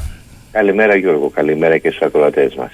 Ε, πριν από οτιδήποτε θέλω να μας πεις λίγο για αυτή την αποστολή γιατί είναι μία από τις πρώτες που έφτασε στα σημεία αυτά, έτσι. Ναι, ακριβώς. Έχουν πάει και άλλοι συνάδελφοι για να είμαστε ειλικρινείς, αλλά στο, στην παρούσα φάση του πολέμου και στο σημείο που φτάσαμε εμείς ε, έχουν πάει πάρα πολύ λίγοι δημοσιογράφοι από όλο τον κόσμο, Ε, η αποστολή μας ξεκίνησε προφανώς από τη Μόσχα, ε, φτάσαμε οδικώς μέχρι το Ντονέτσκ, ε, κάτι το οποίο καταλαβαίνουμε ότι έχει πολλούς βαθμούς δυσκολίας εξαιτίας του πολέμου που γίνεται και γι' αυτό το λόγο έχουν απαγορευτεί οι πτήσεις. Ε, ήταν σχεδόν ένα ταξίδι μισής ημέρας. Ε, στο Ντονέτσκ μείναμε, εκεί περάσαμε τις ε, περισσότερες ώρες και ημέρες μας και φυσικά επισκεφθήκαμε και τα ελληνικά χωριά, των Σαρτανά κυρίως δηλαδή και, την, ε, και τη Μαριούπολη Ε, και άλλες περιοχές εκεί γύρω, όπως για παράδειγμα την Μικρή Γιάλτα, ένα μικρό χωριό που μπαίνοντας βλέπεις ε, την κεντρική οδό να λέγεται Οδός ε, των Ελλήνων ε, όλα τα μα- οι τίτλοι των μαγαζιών άλλοι ήταν Όλυμπος ε, παρέτεμπαν όλοι οι τίτλοι σε ελληνικά μαγαζιά. Ε, και είναι περιοχές που έχουν πάρα πολύ έντονα συνήθιστα έντονο το ελληνικό αποτύπωμα ε, και για όσους φυσικά δεν ξέρουν πρέπει να διευκρινίσουμε πως η παρουσία των Ελλήνων εκεί στην περιοχή χρονολογείται από το 1780 όταν με ε, διάταγμα της ε, τσαρίνας της Ρωσίας της Εκατερίνης ε, προσκλήθηκαν οι Έλληνες να κατοικήσουν σε εκείνες τις περιοχές ε, προκειμένου να ενισχύσουν την, ε, την οικονομία των νησιών και όχι μόνο γιατί ε, από τους Έλληνες δεν περίμεναν μόνο την ε, ενδυνάμωση του εμπορίου, το, της οικονομικής δραστηριότητας των επιχειρήσεων ε, κτλ. Περίμεναν επίσης και την ε, πνευματική ε, προσφορά τους ε, δεδομένου ότι υπήρχαν Έλληνες ε, που είχαν διαπρέψει ήδη στα γράμματα και στις τέχνες δεν είναι καθόλου τυχαίο πως ακόμα και το όνομα του Πανεπιστημίου της Μαριούπολης ε, ε, μετά την απελευθέρωσή της πήρε το όνομα ενός Έλληνα ζωγράφου εκείνης της εποχής. Ε, θέλω να πω ότι συνολικά είναι μια περιοχή η οποία ε, ανέκαθεν είχε μια δική της οικονομική ανάπτυξη ε, στο πλαίσιο φυσικά της ε, προστασίας που της προσέφερε η Ρωσία εδώ και 250 χρόνια ε, και μέχρι σήμερα υπάρχει αυτή η διασύνδεση, αυτή η συνεργασία είναι ορατή παντού Γιώργο. Ε, και δεν μιλάμε για 100-200 ελληνόφωνες, έτσι. Είναι μεγάλο Μιλάμε- σας. Έτσι, μιλάμε για δεκάδες χιλιάδες. Βέβαια, αυτή τη στιγμή είναι δύσκολο να υπάρχει μια ακριβή αποτίμηση, Μμμ. γιατί από την έναρξη του πολέμου και μετά έφυγαν πολλοί Έλληνες, οι οποίοι είτε εγκαταστάθηκαν σε άλλες περιοχές, κυρίως όμως έφυγαν εκτός Ουκρανίας και Ρωσίας, περιμένοντας να τελειώσει ο πόλεμος για να επιστρέψουν. Ήδη έχουν αρχίσει να επιστρέφουν πολλοί ε, ντόπιοι μόνιμοι κάτοικοι της περιοχής ε, και σε αυτό βοηθάει πάρα πολύ φυσικά και η, η τρομερή ανοικοδόμηση που γίνεται από τη μια άκρη της Μαριούπολης ως την άλλη. Ε, περάσαμε αρκετές, ε, πάρα πολλές ώρες ε, στη Μαριούπολη ε, και πραγματικά αυτό που είδαμε ξεπερνάει κάθε φαντασία και περιγραφή. Ε, με δικές τους εκτιμήσεις υπολογίζουν ότι αυτή τη στιγμή υπάρχουν 27.000 εργάτες ε, στη Μαριούπολη οι οποίοι την ανοικοδομούν ε, προσπαθώντας από τη μια μεριά στα, στα ε, τραυματισμένα κτίρια να, τα, να κάνουν τέτοιες επανορθώσεις που να μην φυγεί στο ελάχιστο ο χαρακτήρας τους έτσι ώστε να παραμείνει ε, ανέπαφη η ιστορική μορφή της πόλης ε, και από την άλλη μεριά βέβαια αυτό που είναι εκπληκτικό είναι ότι έξω από την πόλη θα έχουν κατασκευαστεί και συνεχίζουν να κατασκευάζονται ε, τεράστιες υπερσύγχρονες, ε, πολύ μοντέρνες ε, πολυκατοικίες για να στεγάσουν ε, τους κατοίκους της Μαριούπολης ε, με παιδικές χαρές, σχολεία, νηπιαγωγεία, γυμναστήρια, ε, πάρκινγκ, ε, ε, χώρους άθλησης ε, ε, και φυσικά εκεί είναι που είδαμε και την ε, ελληνική ταμπέλα μπαίνοντας δηλαδή στην ε, Μαριούπολη βλέπεις στα δεξιά να, έχει, να υπάρχει σε πινακίδα το όνομα της πόλης στα ρώσικα και αριστερά ε, που είναι μάλιστα πολύ πιο επιβλητική αυτή η πινακίδα είναι γραμμένο το όνομα της πόλης ε, στα ελληνικά Α, μάλιστα. ε, το οποίο αποτελεί έναν φόρο τιμής αν μπορούμε να το χαρακτηρίσουμε στον ελληνικό χαρακτήρα της Μαριούπολης ε, και στο γεγονός ότι ε, πα- πάρα πολλοί κάτοικοι της Μαριούπολης ακόμα και σήμερα έχουν θέσεις ε, εξουσίας, διαπρέπουν, είναι Έλληνες. Ε, άρα, με βάση αυτό που μου περιγράφεις, ε, κάνοντας το διπορικό, που προφανώς θα μας πεις και άλλα μετά και για τον πόλεμο, αλλά κάνοντας το διπορικό, ο, ο ελληνισμός, εν ευρία έννοια, είναι μια ζώσα πραγματικότητα της περιοχής. Η ελληνική πολιτεία, η οποία, σας θυμίζω, όχι σε σένα Λεωνίδα, είπε και τόσα ακόμη και για τα σχολιά τα ελληνικά. Ε, είχε, είναι. είχε, υποσχεθεί, είχε υποσχεθεί για την ακρίβεια η ελληνική κυβέρνηση ότι θα έχτιζε στην Μαριούπολη ένα νοσοκομείο. Μάλιστα. Λοιπόν, το, το νοσοκομείο αυτό έχει χτιστεί, πρέπει να σου πω. Είναι υπερσύγχρονο. Ε, σπάνια συναντάς, τουλάχιστον απ' έξω όπως το είδαμε εμείς, ε, τόσο μοντέρνο κτίσμα, τεράστιο σε μέγεθος, ε, νοσοκομείο. Ε, είναι ακριβώς πίσω από αυτή την ελληνική πινακίδα ε, που γράφει Μαριούπολη στα ελληνικά. Ε, η διαφορά όμως είναι ότι χτίστηκε από τη Ρωσία και δεν χτίστηκε από την κυβέρνηση. Το νοσοκομείο από ό,τι μας έλεγαν είναι πλήρως έτοιμο να λειτουργήσει. Είναι θέμα, ε, ήταν θέμα λίγων εβδομάδων να ξεκινήσει τη λειτουργία του ε, έχοντας ε, ήδη εξοπλιστεί και περιμένοντας τις ειδικότητες να μπουν μέσα. Και το, αυτό είναι ένα, ένα μι- μικρό, πάρα πολύ μικρό μόνο δείγμα της ελληνικής ασυνέπειας αν μπορούμε να τη χαρακτηρίσουμε. Άρα η ελληνική πολιτεία δεν είναι παρούσα; Ε, αυτό το οποίο ακούσαμε κατ' επανάληψη Ναι. ε, και από ανθρώπους μάλιστα που διοθετούσαν από διαφορετική, πολύ διαφορετική στάση απέναντι στα, στην, στην σύγκρουση που μένεται στην περιοχή ε, είναι ότι από την Ελλάδα το μόνο που έχουν δει είναι αδιαφορία ή ταλαιπωρία. Η αδιαφορία εναλλάσσεται ε, με τα καψόνια που τους κάνει η ελληνική κυβέρνηση και τι εννοούσαν; Ε, καταρχήν είπαν πως ε, όλα τα, την προηγούμενη διετία σχεδόν, ένα ενάμισο χρόνο τουλάχιστον, ένα χρόνο τουλάχιστον που διαρκούσε ο πόλεμος, ε, από την ελληνική κυβέρνηση δεν είδαν ούτε ψωμί να φάνε ούτε νερό να πιούν. Ε, να θυμίζουμε πως τα περισσότερα από αυτά τα χωριά ε, είναι στην περιοχή του Ντονμπάς, ε, εκεί δηλαδή που είχε γίνει δημοψήφισμα Γιώργο με τη συμμετοχή μάλιστα και παρατηρητών από πολλές χώρες και είχαν αποφασίσει την ανεξαρτητοποίησή τους από την Ουκρανία. Πότε συνέβη αυτό, ε, ε, πλην πια ε, 10 χρόνια από το πραξικόπημα που έγινε στο Μεϊντάν όταν ανατράπηκε ο δημοκρατικά εκλεγμένος ε, ηγέτης πρόεδρος της ε, Ουκρανίας ο Γιαννουκόβιτς ε, είχαμε το πραξικόπημα του Μεϊντάν και αμέσως μετά ξεκίνησε ε, ειδικά στην Ανατολική, στην νότιο-ανατολική Ουκρανία ε, μία, ένας ε, ε, και καλυμμένος ένας αδήλωτος πόλεμος εναντίον των ε, πάρα πολλών εθνικών μειονοτήτων που υπάρχουν, που υπήρχαν ανέκαθεν σε αυτή την περιοχή ε, με αποτέλεσμα α, να τους κάνουν τη ζωή αφόρητη από τα πιο μικρά μέχρι τα πιο μεγάλα. Να σταματάει για παράδειγμα η, η Ουκρανική κυβέρνηση να τους στέλνει τους μισθούς και τις συντάξεις σε ανθρώπους που πλήρωναν κανονικότατα φόρους όμως στην Ουκρανία όλα τα προηγούμενα χρόνια μέχρι το τάγμα Αζόφ να επιβάλλει ε, τους δικούς του νόμους έχοντας ε, ε, μετατραπεί σε ένα κράτος εν κράτη προφανώς ε, υπό την ανοχή, υπό την αιγίδα, υπό την στήριξη και την παρότρινση της κυβέρνησης του Κιέβου. Τι έκανε το, το πιο απλό, απαγόρευε, απαγορευόταν να μιλήσουν ρωσικά στην, στις καθημερινές τους συναλλαγές, στα εμπορικά καταστήματα ή στο δημόσιο, ακόμη και στα σχολεία.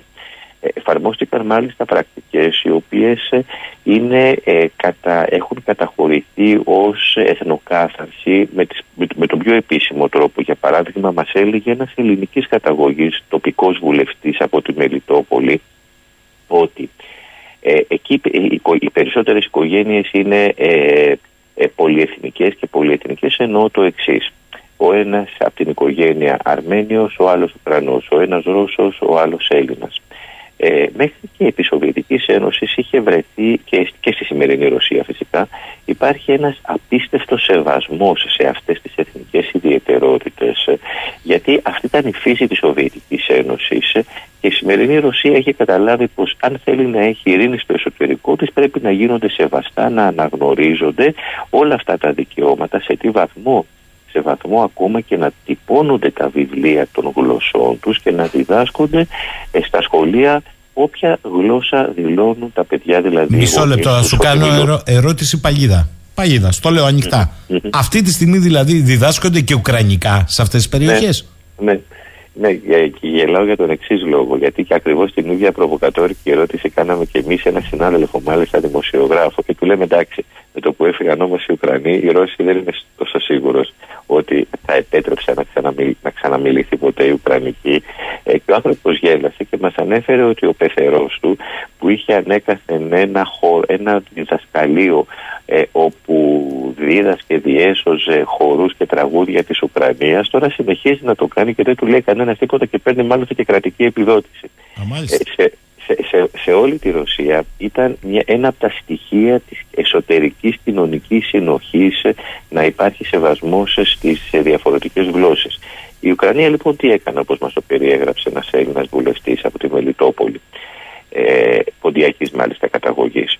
Ε, πήγαινε σε μια οικογένεια για παράδειγμα η οποία είχε ένα μέλος ε, το ζευγάρι ο ένας ήταν ε, Ουκρανός ε, η άλλη ήταν Ελληνίδα.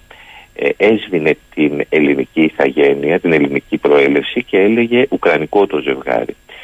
Χρόνο με τον χρόνο τα επίσημα στατιστικά στοιχεία έδειχναν ότι μειώνονταν όλες οι εθνότητες. Κατά συνέπεια δεν υπήρχε κανένας λόγος να διδάσκονται τα ελληνικά ή τα ρωσικά ή τα αρμενικά γιατί παντού όπου υπήρχαν μεικτές οικογένειες ε, εξαφάνιζαν την ε, μειονότητα ε, που δεν ήθελαν τη μία αρεστή με αποτέλεσμα να πάβει τυπικά ε, στους, στα χαρτιά να υφίσταται και λόγος να διδάσκεται αυτή η γλώσσα. Ήταν μια από τις ε, μεθόδους που είχε επιλέξει η Ουκρανία προκειμένου να καταπιέσει ε, τις εθνότητες και μπορούμε να πούμε μάλιστα πως ήταν και η πιο ήπια, η πιο γραφειοκρατική ε, γιατί υπήρχαν καθημερινά φαινόμενα ε, ξυλοδαρμών, φυλακίσεων και πρέπει να πούμε ότι υπάρχει και ένα φαινο... ε, το εξής περιστατικό μας διηγήθηκαν άνθρωποι που έχει επιβεβαιωθεί και με επίσημο τρόπο. Έξω από τη Μαριούπολη υπάρχει ακόμα και σήμερα ε, υπάρχουν ταμπέλες που δείχνουν ότι σε λίγα σε δύο χιλιόμετρα βρίσκεται το αεροδρόμιο της πόλης. Το αεροδρόμιο δεν λειτουργεί γιατί ναι μεν τα τελευταία 30 χρόνια σταμάτησε να λειτουργεί ε, μετά την διάλυση της Σοβιετικής Ένωσης ε, όμως το 2014, ε, το 2015 ε, έγινε βάση του τάγματος Αζόφ, τον Ναζί ε, του τάγματος Αζόφ. Ε, και πολύ γρήγορα αυτή, αυτή η εγκατάσταση εξελίχθηκε σε ένα από τα χειρότερα κολαστήρια που έχουν υπάρξει επί ευρωπαϊκού εδάφους τις τελευταίες δεκαετίες, όλη τη μεταπολεμική Ευρώπη δηλαδή, όλη τη μεταπολεμική εποχή.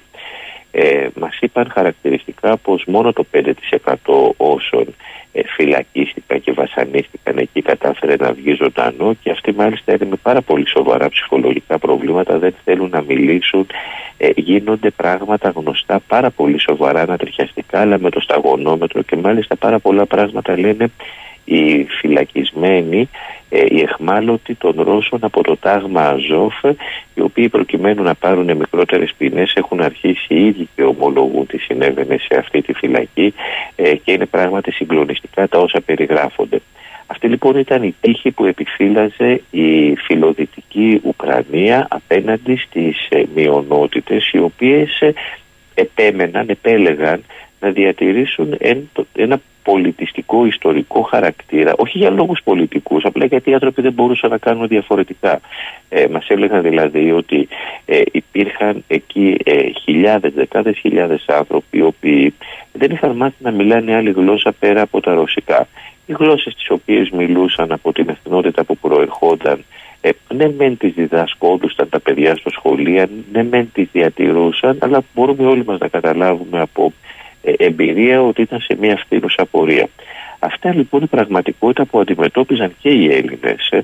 Οι Έλληνες έπεσαν, ή- ήταν, ε, δέχτηκαν διώξεις, δέχτηκαν βασανισμούς, ε, δέχτηκαν ε, διακριτική βάναυση μεταχείριση από την Ουκρανία χωρίς η ελληνική κυβέρνηση να κάνει το παραμικρό γιατί ε, είχε επιλέξει να είναι με το καθεστώς της Ουκρανίας που το ανεχόταν εκείνη την εποχή η Ευρωπαϊκή Ένωση ε, και μαζί και η Ελλάδα. Στη συνέχεια όταν ήρθε ο πόλεμος λόγω αυτής ακριβώς της επιλογής η ελληνική κυβέρνηση συνέχισε να στέκεται αδιάφορα, ε, αμέτωχη απέναντι στην, ε, στα όσα υπέμεναν εκείνη την εποχή οι Έλληνες ε, με κορυφαίο ε, την ανακοίνωση που έβγαλε το Ελληνικό Υπουργείο Εξωτερικών καταδικάζοντας τη Ρωσία όταν βομβαρδίστηκε το χωριό Σαρτανάς ενώ ήταν πασιφανές ότι αυτό το χωριό είχε βομβαρδιστεί από την Ουκρανία Μισό, μισό Ε, λεπτό, ήταν μισό πασι- λεπτό, μισό λεπτό. Εδώ είχαμε Έλληνες ανταποκριτές που φύγαν από εδώ και πήγαν ε, έξω από το Σαρτανά. Όταν ξέσπασε, η εικόνα ήταν διαφορετική. Ότι οι Ρώσοι βομβάρδισαν το χωριό. Και μάλιστα θυμάμαι ότι είχε βγει και μία ομογενής εκπρόσωπος εκεί που κατηγορούσε τους Ρώσους. Τώρα εδώ μας δίνει άλλη εικόνα. ε, η, η, η πιθανότητα να βομβάρδισαν οι Ρώσοι το χωριό Σαρτανά και τον Ντονμπάς είναι ακριβώς η ίδια πιθανότητα που υπάρχει οι Κούρδοι που βομβαρδίζουν από τα εδάφη του Ιράκ την Τουρκία να βομβαρδίσουν τα κουρδικά χωριά της Τουρκίας. Ε, πρέπει να αρχίσουμε να συνεννοιόμαστε. Όχι, Είναι όχι. δυνατόν- ε, ε, εγώ δεν έχω πάει. Ε, μισό λεπτό. Όχι, εγώ- έχει δεν μια, πρόκειται. εγώ, έχει, περιγράφω, εγώ περιγράφω όμως έχει μια μια πάρα πολύ αξία. λογική σχέση. Ακριβώς. Έχει μια αξία. Γιατί έχω κάποιους εδώ που λένε ότι τα βρίσκει όλα καλά ο κύριος Βατικιώτης. Ναι, υπάρχει μια ιδιοποιώς διαφορά, παιδιά. Θέλω να την πω. Και στο φίλο το Σταύρο εδώ που στείλε το μήνυμα. Ε, ο Λεωνίδας πήγε εκεί. Τα έχει δει. Έχει περπατήσει. Δεν είναι από τον καναπέ όπως είμαι εγώ από το στούντιο ή εσείς από την τηλεόραση, από τρία διεθνή πρακτορία που σας το έχω ξαναπεί που μοιράζουν το ίδιο υλικό. Οπότε έχει μία βαρύτητα αυτό που λέει και επειδή ό,τι λέει και ό,τι υπογράφει δεν το κάνει αβασάνιστα, σας παρακαλώ πολύ να προσέξετε γι' αυτό και ρωτώ. Μπορούμε, μπο- μπο- μπορούμε να συζητήσουμε, μπορεί κάποιος να έχει διαφορετική άποψη για το αν η Ρωσία έπρεπε να επέμβει στην, ε, στην Ουκρανία, στον Ντομπάς ή δεν έπρεπε να επέμβει. Το σημείο αφετηρίας όμως για οποιαδήποτε ρεαλιστική συζήτηση πρέπει να είναι ο εθνικός χαρακτήρας αυτών των περιοχών. Εάν αγνοήσουμε, εάν υποτιμήσουμε, βάλουμε σε δεύτερη μοίρα το γεγονός ότι αυτές εκεί οι περιοχές θεωρούνταν, θεωρούσαν τον εαυτό τους ανέκαθεν κομμάτι της Ρωσίας, δεν μπορούμε να καταλάβουμε ούτε γιατί έγιναν τα δημοψηφίσματα που ψήφισαν με μαζικό τρόπο οι άνθρωποι την ανεξαρτησία τους από την Ουκρανία. Δεν μπορούμε να καταλάβουμε προς τι τόσο μίσος, τόσο μένος της Ουκρανίας εναντίον αυτού του πληθυσμού, γιατί δεν έκαναν τα ίδια η, η Ουκρανία, το Κίεβο, στις δυτικές περιοχές της Ουκρανίας, ε, στο Λβόβ για παράδειγμα. Ούτε περι- περισσότερο μπορούμε να εξηγήσουμε τη σημερινή νηνεμία, τη σημερινή ηρεμία που υπάρχει σε αυτές τις περιοχές και επίσης αν δεν πάρουμε υπόψη μας το χαρακτήρα αυτών των περιοχών, δεν μπορούμε να εξηγήσουμε το εξής πάρα πολύ απλό. Στον Ντονέτσκ ήμασταν με τον συνάδελφο Νίκο Μπαρδούνια, μέναμε ε, κάθε βράδυ. Λοιπόν, και δεν πέρναγε βράδυ, δεν πέρναγε 20 λεπτά που να μην ακουστούν οι ήχοι των βομβών. Οι βόμβες έπεφταν από την Ουκρανία. Ε, η Ρωσία δεν είχε κανένα λόγο να βομβαρδίσει μια περιοχή την οποία έχει ήδη απελευθερώσει. Μόλις λίγες ημέρες πριν φτάσουμε εμείς στον Ντονέτσκ βομβαρδίστηκε η αγορά, η κεντρική αγορά ε, του Ντονέτσκ ε, από ουκρανικούς πυράβλους, δηλαδή πυράβλους των Ηνωμένων Πολιτειών που πιθανόν να έχει χρηματοδοτήσει και η Ελλάδα γιατί προέρχονται και από το Ανατολικό Οπλοστάσιο αυτοί οι πύραυλοι και μάλιστα δεν ήταν απλά και μόνο καθαρά πολιτικός αυτός ο στόχος που βομβαρδίστηκε στο κέντρο στην αγορά του Ντονέτσκ αλλά οι Ουκρανοί κάνουν και κάτι με το οποίο ε, τραβάνε τα μαλλιά τους ακόμα και έμπειροι στρατιωτικοί ότι βομβαρδίζουν δεύτερη φορά το ίδιο σημείο με αποτέλεσμα να σκοτώνονται πια διασώστες μέλη οικογενειών όσοι έχουν καταφέρει να διασωθούν από την πρώτη ε, πυραυλική επίθεση. Καταλαβαίνουμε εδώ δηλαδή πως υπάρχει μια χρόνια α- ουσιαστική αντιπαράθεση ανάμεσα στο λαό του Ντονμπάς και στην Ουκρανία. Σε αυτό το λαό του Ντονμπάς ήρθε ε, η Ρωσία επεμβαίνοντας ε, να σώσει και μάλιστα να σας πω κάτι. Εμείς κατ' επανάληψη ακούσαμε ε, ε, να μας λένε κάτοικοι της περιοχής ε, ότι η Ρωσία την περίοδο 14-21 όταν σε εκείνη την περιοχή υπήρχαν 14.500 νεκροί ε, λόγω των, ε, των συγκρούσεων των καθημερινών και αυτό μάλιστα με στοιχεία του ΟΑΣΕ που είναι αμερόληπτος που οτιδήποτε, επειδή την έχω διαβάσει την έκθεσή του, τεκμηριώνει με όνομα επώνυμο ημερομηνία και τόπο που σημειώθηκε ο νεκρός. Έλεγαν λοιπόν οι κάτοικοι του Ντονμπάς ότι επί τόσα χρόνια, από το 14 μέχρι 21, εμείς που είμαστε ρώσικους πληθυσμούς μας είχε πουλήσει η Ρωσία. Και να σας πω και κάτι άλλο. Ας δούμε τις προτάσεις που κατέθεσε. Τώρα έχουν αρχίσει και βγαίνουν στη δημοσιότητα και μάλιστα από δυτικά μέσα. Ε, οι, προ, το, οι συζητήσεις για την, ε, για, για, τις- για την ειρήνη που έγιναν στην Κωνσταντινούπολη το Φεβρουάριο και το Μάρτιο του 22. Εκεί λοιπόν η, η Ρωσία στις προτάσεις που κατέθεσε ε, ζητούσε από τη μια μεριά να τις περάσει οριστικά η Κρυμαία κάτι το οποίο το θεωρούμε ε, αυτονόητο λόγω της, ε, ε, της ε, εθνικής σύνθεσης του πληθυσμού και από την άλλη μεριά ξέρετε τι έλεγε για τον Ντονμπάς να παραμείνει στην Ουκρανία δεχόταν δηλαδή η Ναι, ναι. Ρωσία να αφήσει στην, Ουκρα... στην Ουκρανία τη... όλη την περιοχή του Ντορμπάς αναγνωρίζοντάς της φυσικά ένα καθεστώς ενισχυμένης αυτονομίας όπως είναι για παράδειγμα το Τυρόλο στα βόρεια σύνορα της Ιταλίας. Ε, θα τα λέω αυτά όχι για να υπερασπιστώ τη Ρωσία αλλά για να ε, έχουμε συνείδηση για ποια πραγματικότητα μιλάμε σε αυτή την περιοχή. Ότι η, η, όλοι οι, οι, δια, οι διαμάχες, το αίμα που χύθηκε όλα τα προηγούμενα χρόνια είχε ως σημείο αφετηρίας ε, το γεγονός ε, ότι α- αυτή η περιοχή έχει μια πάρα πολύ συγκεκριμένη εθνική σύνθεση. Και η Ουκρανία αυτό το οποίο έκανε είναι να πυροδοτεί συνεχώς εντάσεις ε, προσπαθώντας να επιβάλλει έναν βίαιο, ε, ου- μια βίαιη ουκρανοποίηση ε, όλης της Ουκρανίας.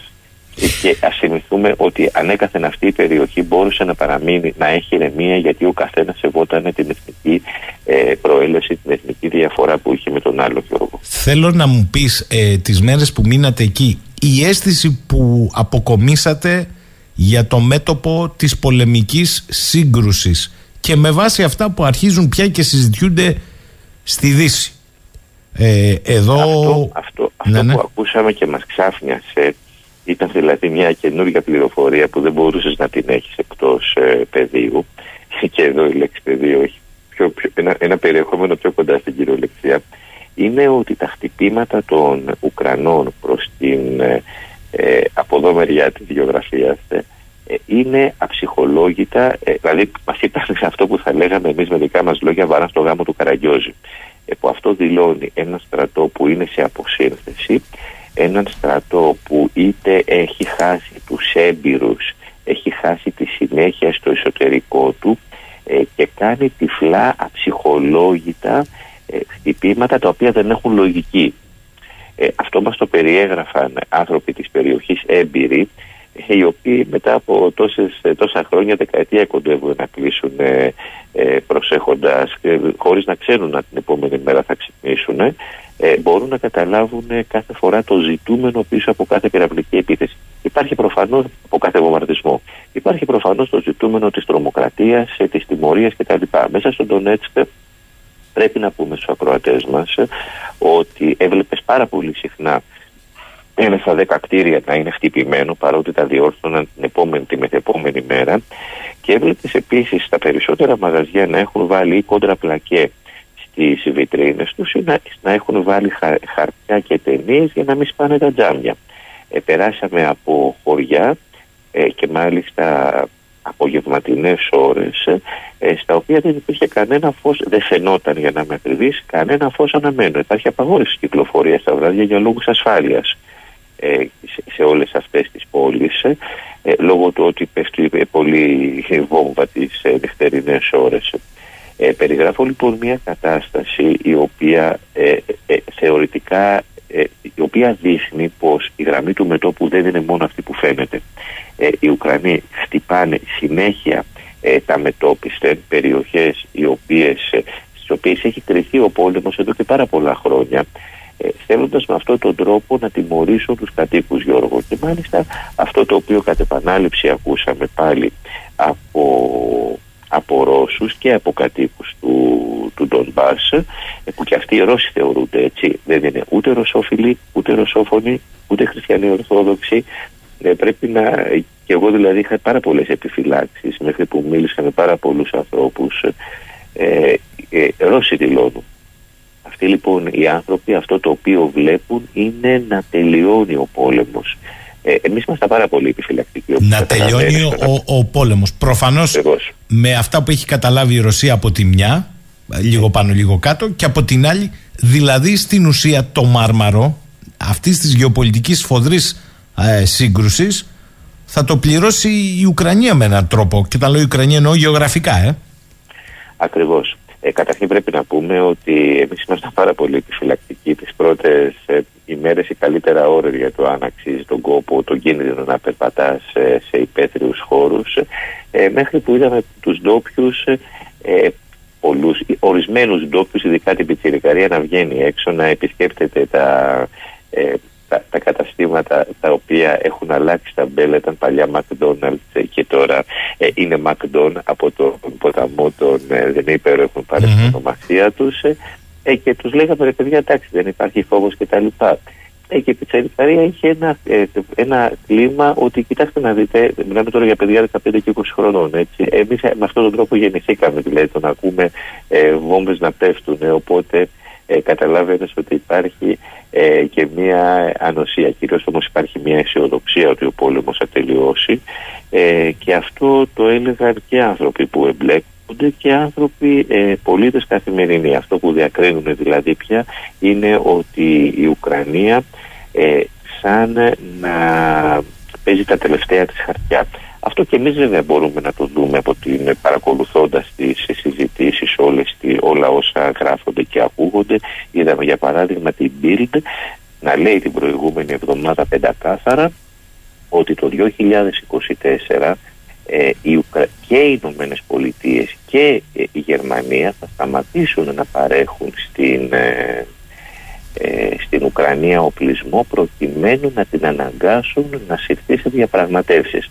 Και εδώ βέβαια μπορεί ο καθένας να, να αναρωτηθεί για το προφανές.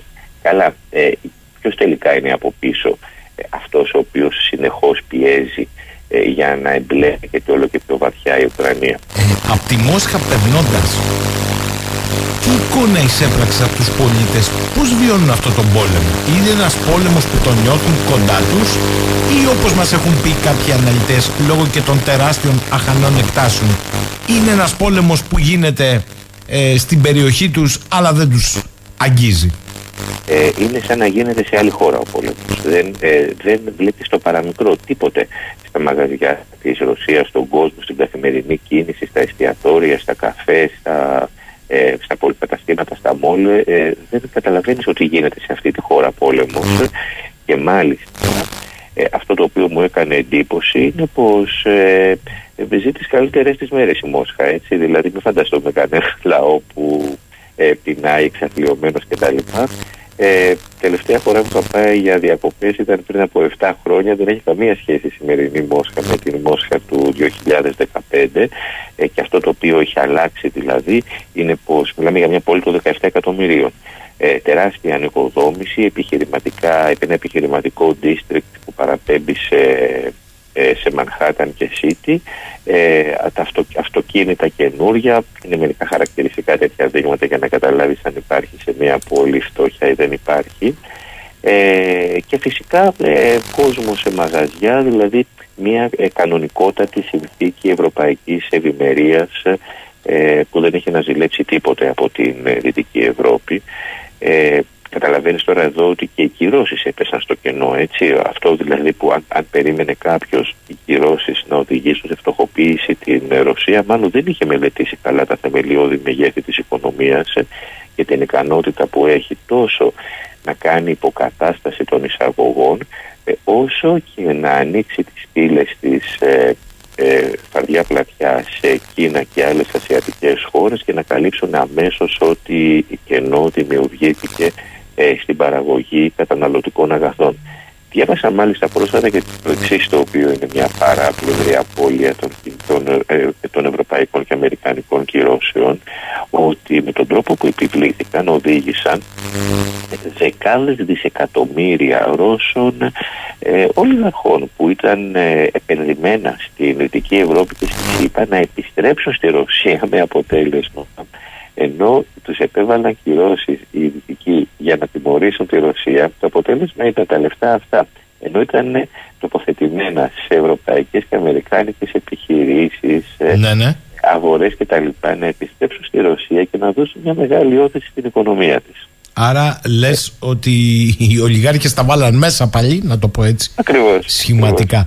Ε, ναι, εντάξει, αυτό φυσικά μπορεί κάποιος να πει και είναι σωστό ότι ελάχιστα μπορεί να ενδιαφέρει τους εργαζόμενους της Ρωσίας. Εννοείται. Που όπως και οι εργαζόμενοι της Ελλάδας, ε, ελάχιστα πράγματα κερδίζουν από αυτό το πλούτο που μπορεί να υπάρχει ε, γύρω τους Γιώργο.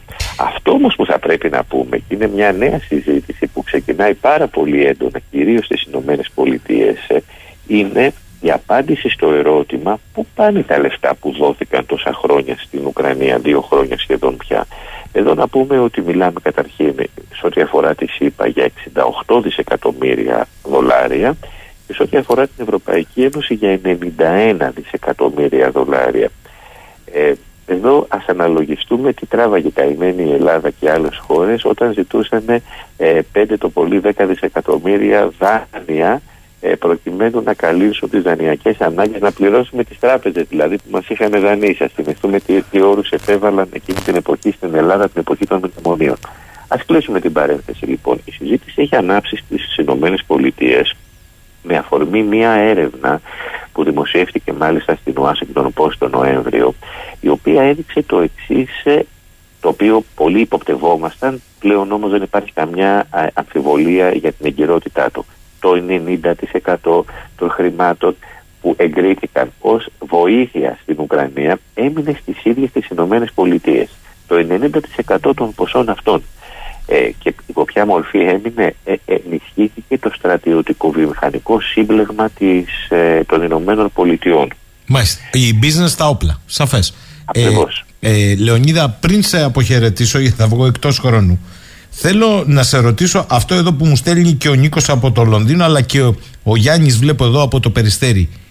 Η, η ελληνικής καταγωγής προέλευσης κάτοικοι στην περιοχή που τους είδες και συζήτησες μαζί τους, τι λένε για τους Έλληνες εδώ; Ότι μας έχουν πουλήσει, ότι δεν ενδιαφέρεται κανένας.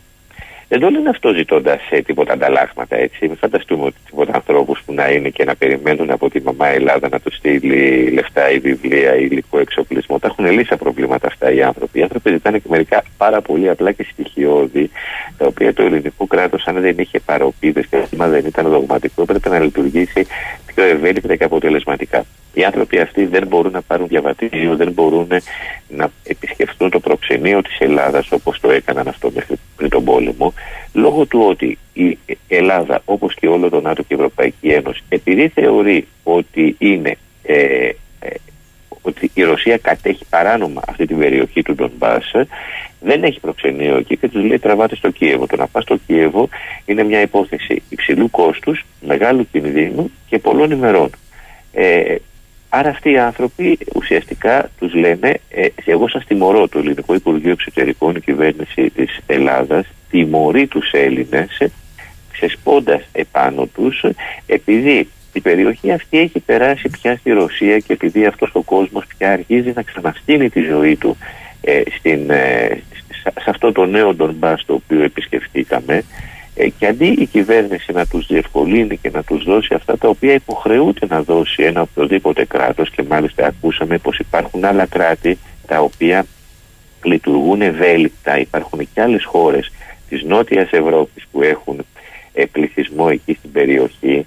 Λοιπόν που έχουν βρει ευέλικτους τρόπους χωρίς να το ανακοινώνουν δημόσια, χωρίς να κάνουν ε, φιέστες και πανηγύρια και βοηθούν τους λαούς τους, ε, τους ανθρώπους που δηλώνουν ότι προέρχονται από αυτή τη χώρα να, έχουν τη, να παίρνουν τη βίζα τους ε, αμέσως να έχουν ό,τι χαρτιά και εξυπηρετήσει διευκολύνσεις χρειάζονται από το προξενείο. Ε, η Ελλάδα λοιπόν έχει, τους, έχει τους κάνει τη ζωή δύσκολη αυτή τη στιγμή. Έχει επιλέξει ε, αντί να, τους υποστη... να υποστηρίζει αυτούς τους ανθρώπους οι οποίοι ε, με καμάρι, με τιμή, ε, χωρίς να ζητάνε τίποτα, ε, δηλώνουν περήφανοι για την ελληνική τους καταγωγή. Η ελληνική κυβέρνηση αυτό που κάνει είναι να τους ε, απαγορεύει το δικαίωμα ακόμα και να επισκεφτούν την Ελλάδα επειδή έχει καταστήσει τόσο δύσκολη υπόθεση την, ε, τη βίζα για παράδειγμα ε, που ουσιαστικά είναι αδύνατο για αυτούς τους ανθρώπους να την πάρουν. Ακόμη και αν ε, κάποιοι από αυτούς ε, πάνε από τη Μαριούπολη με μία μέρα ταξίδι όπως εσύ στη Μόσχα και εκεί ακόμη έχουν θέμα; Απρόσεχε, άμα πάνε στη Μόσχα φυσικά.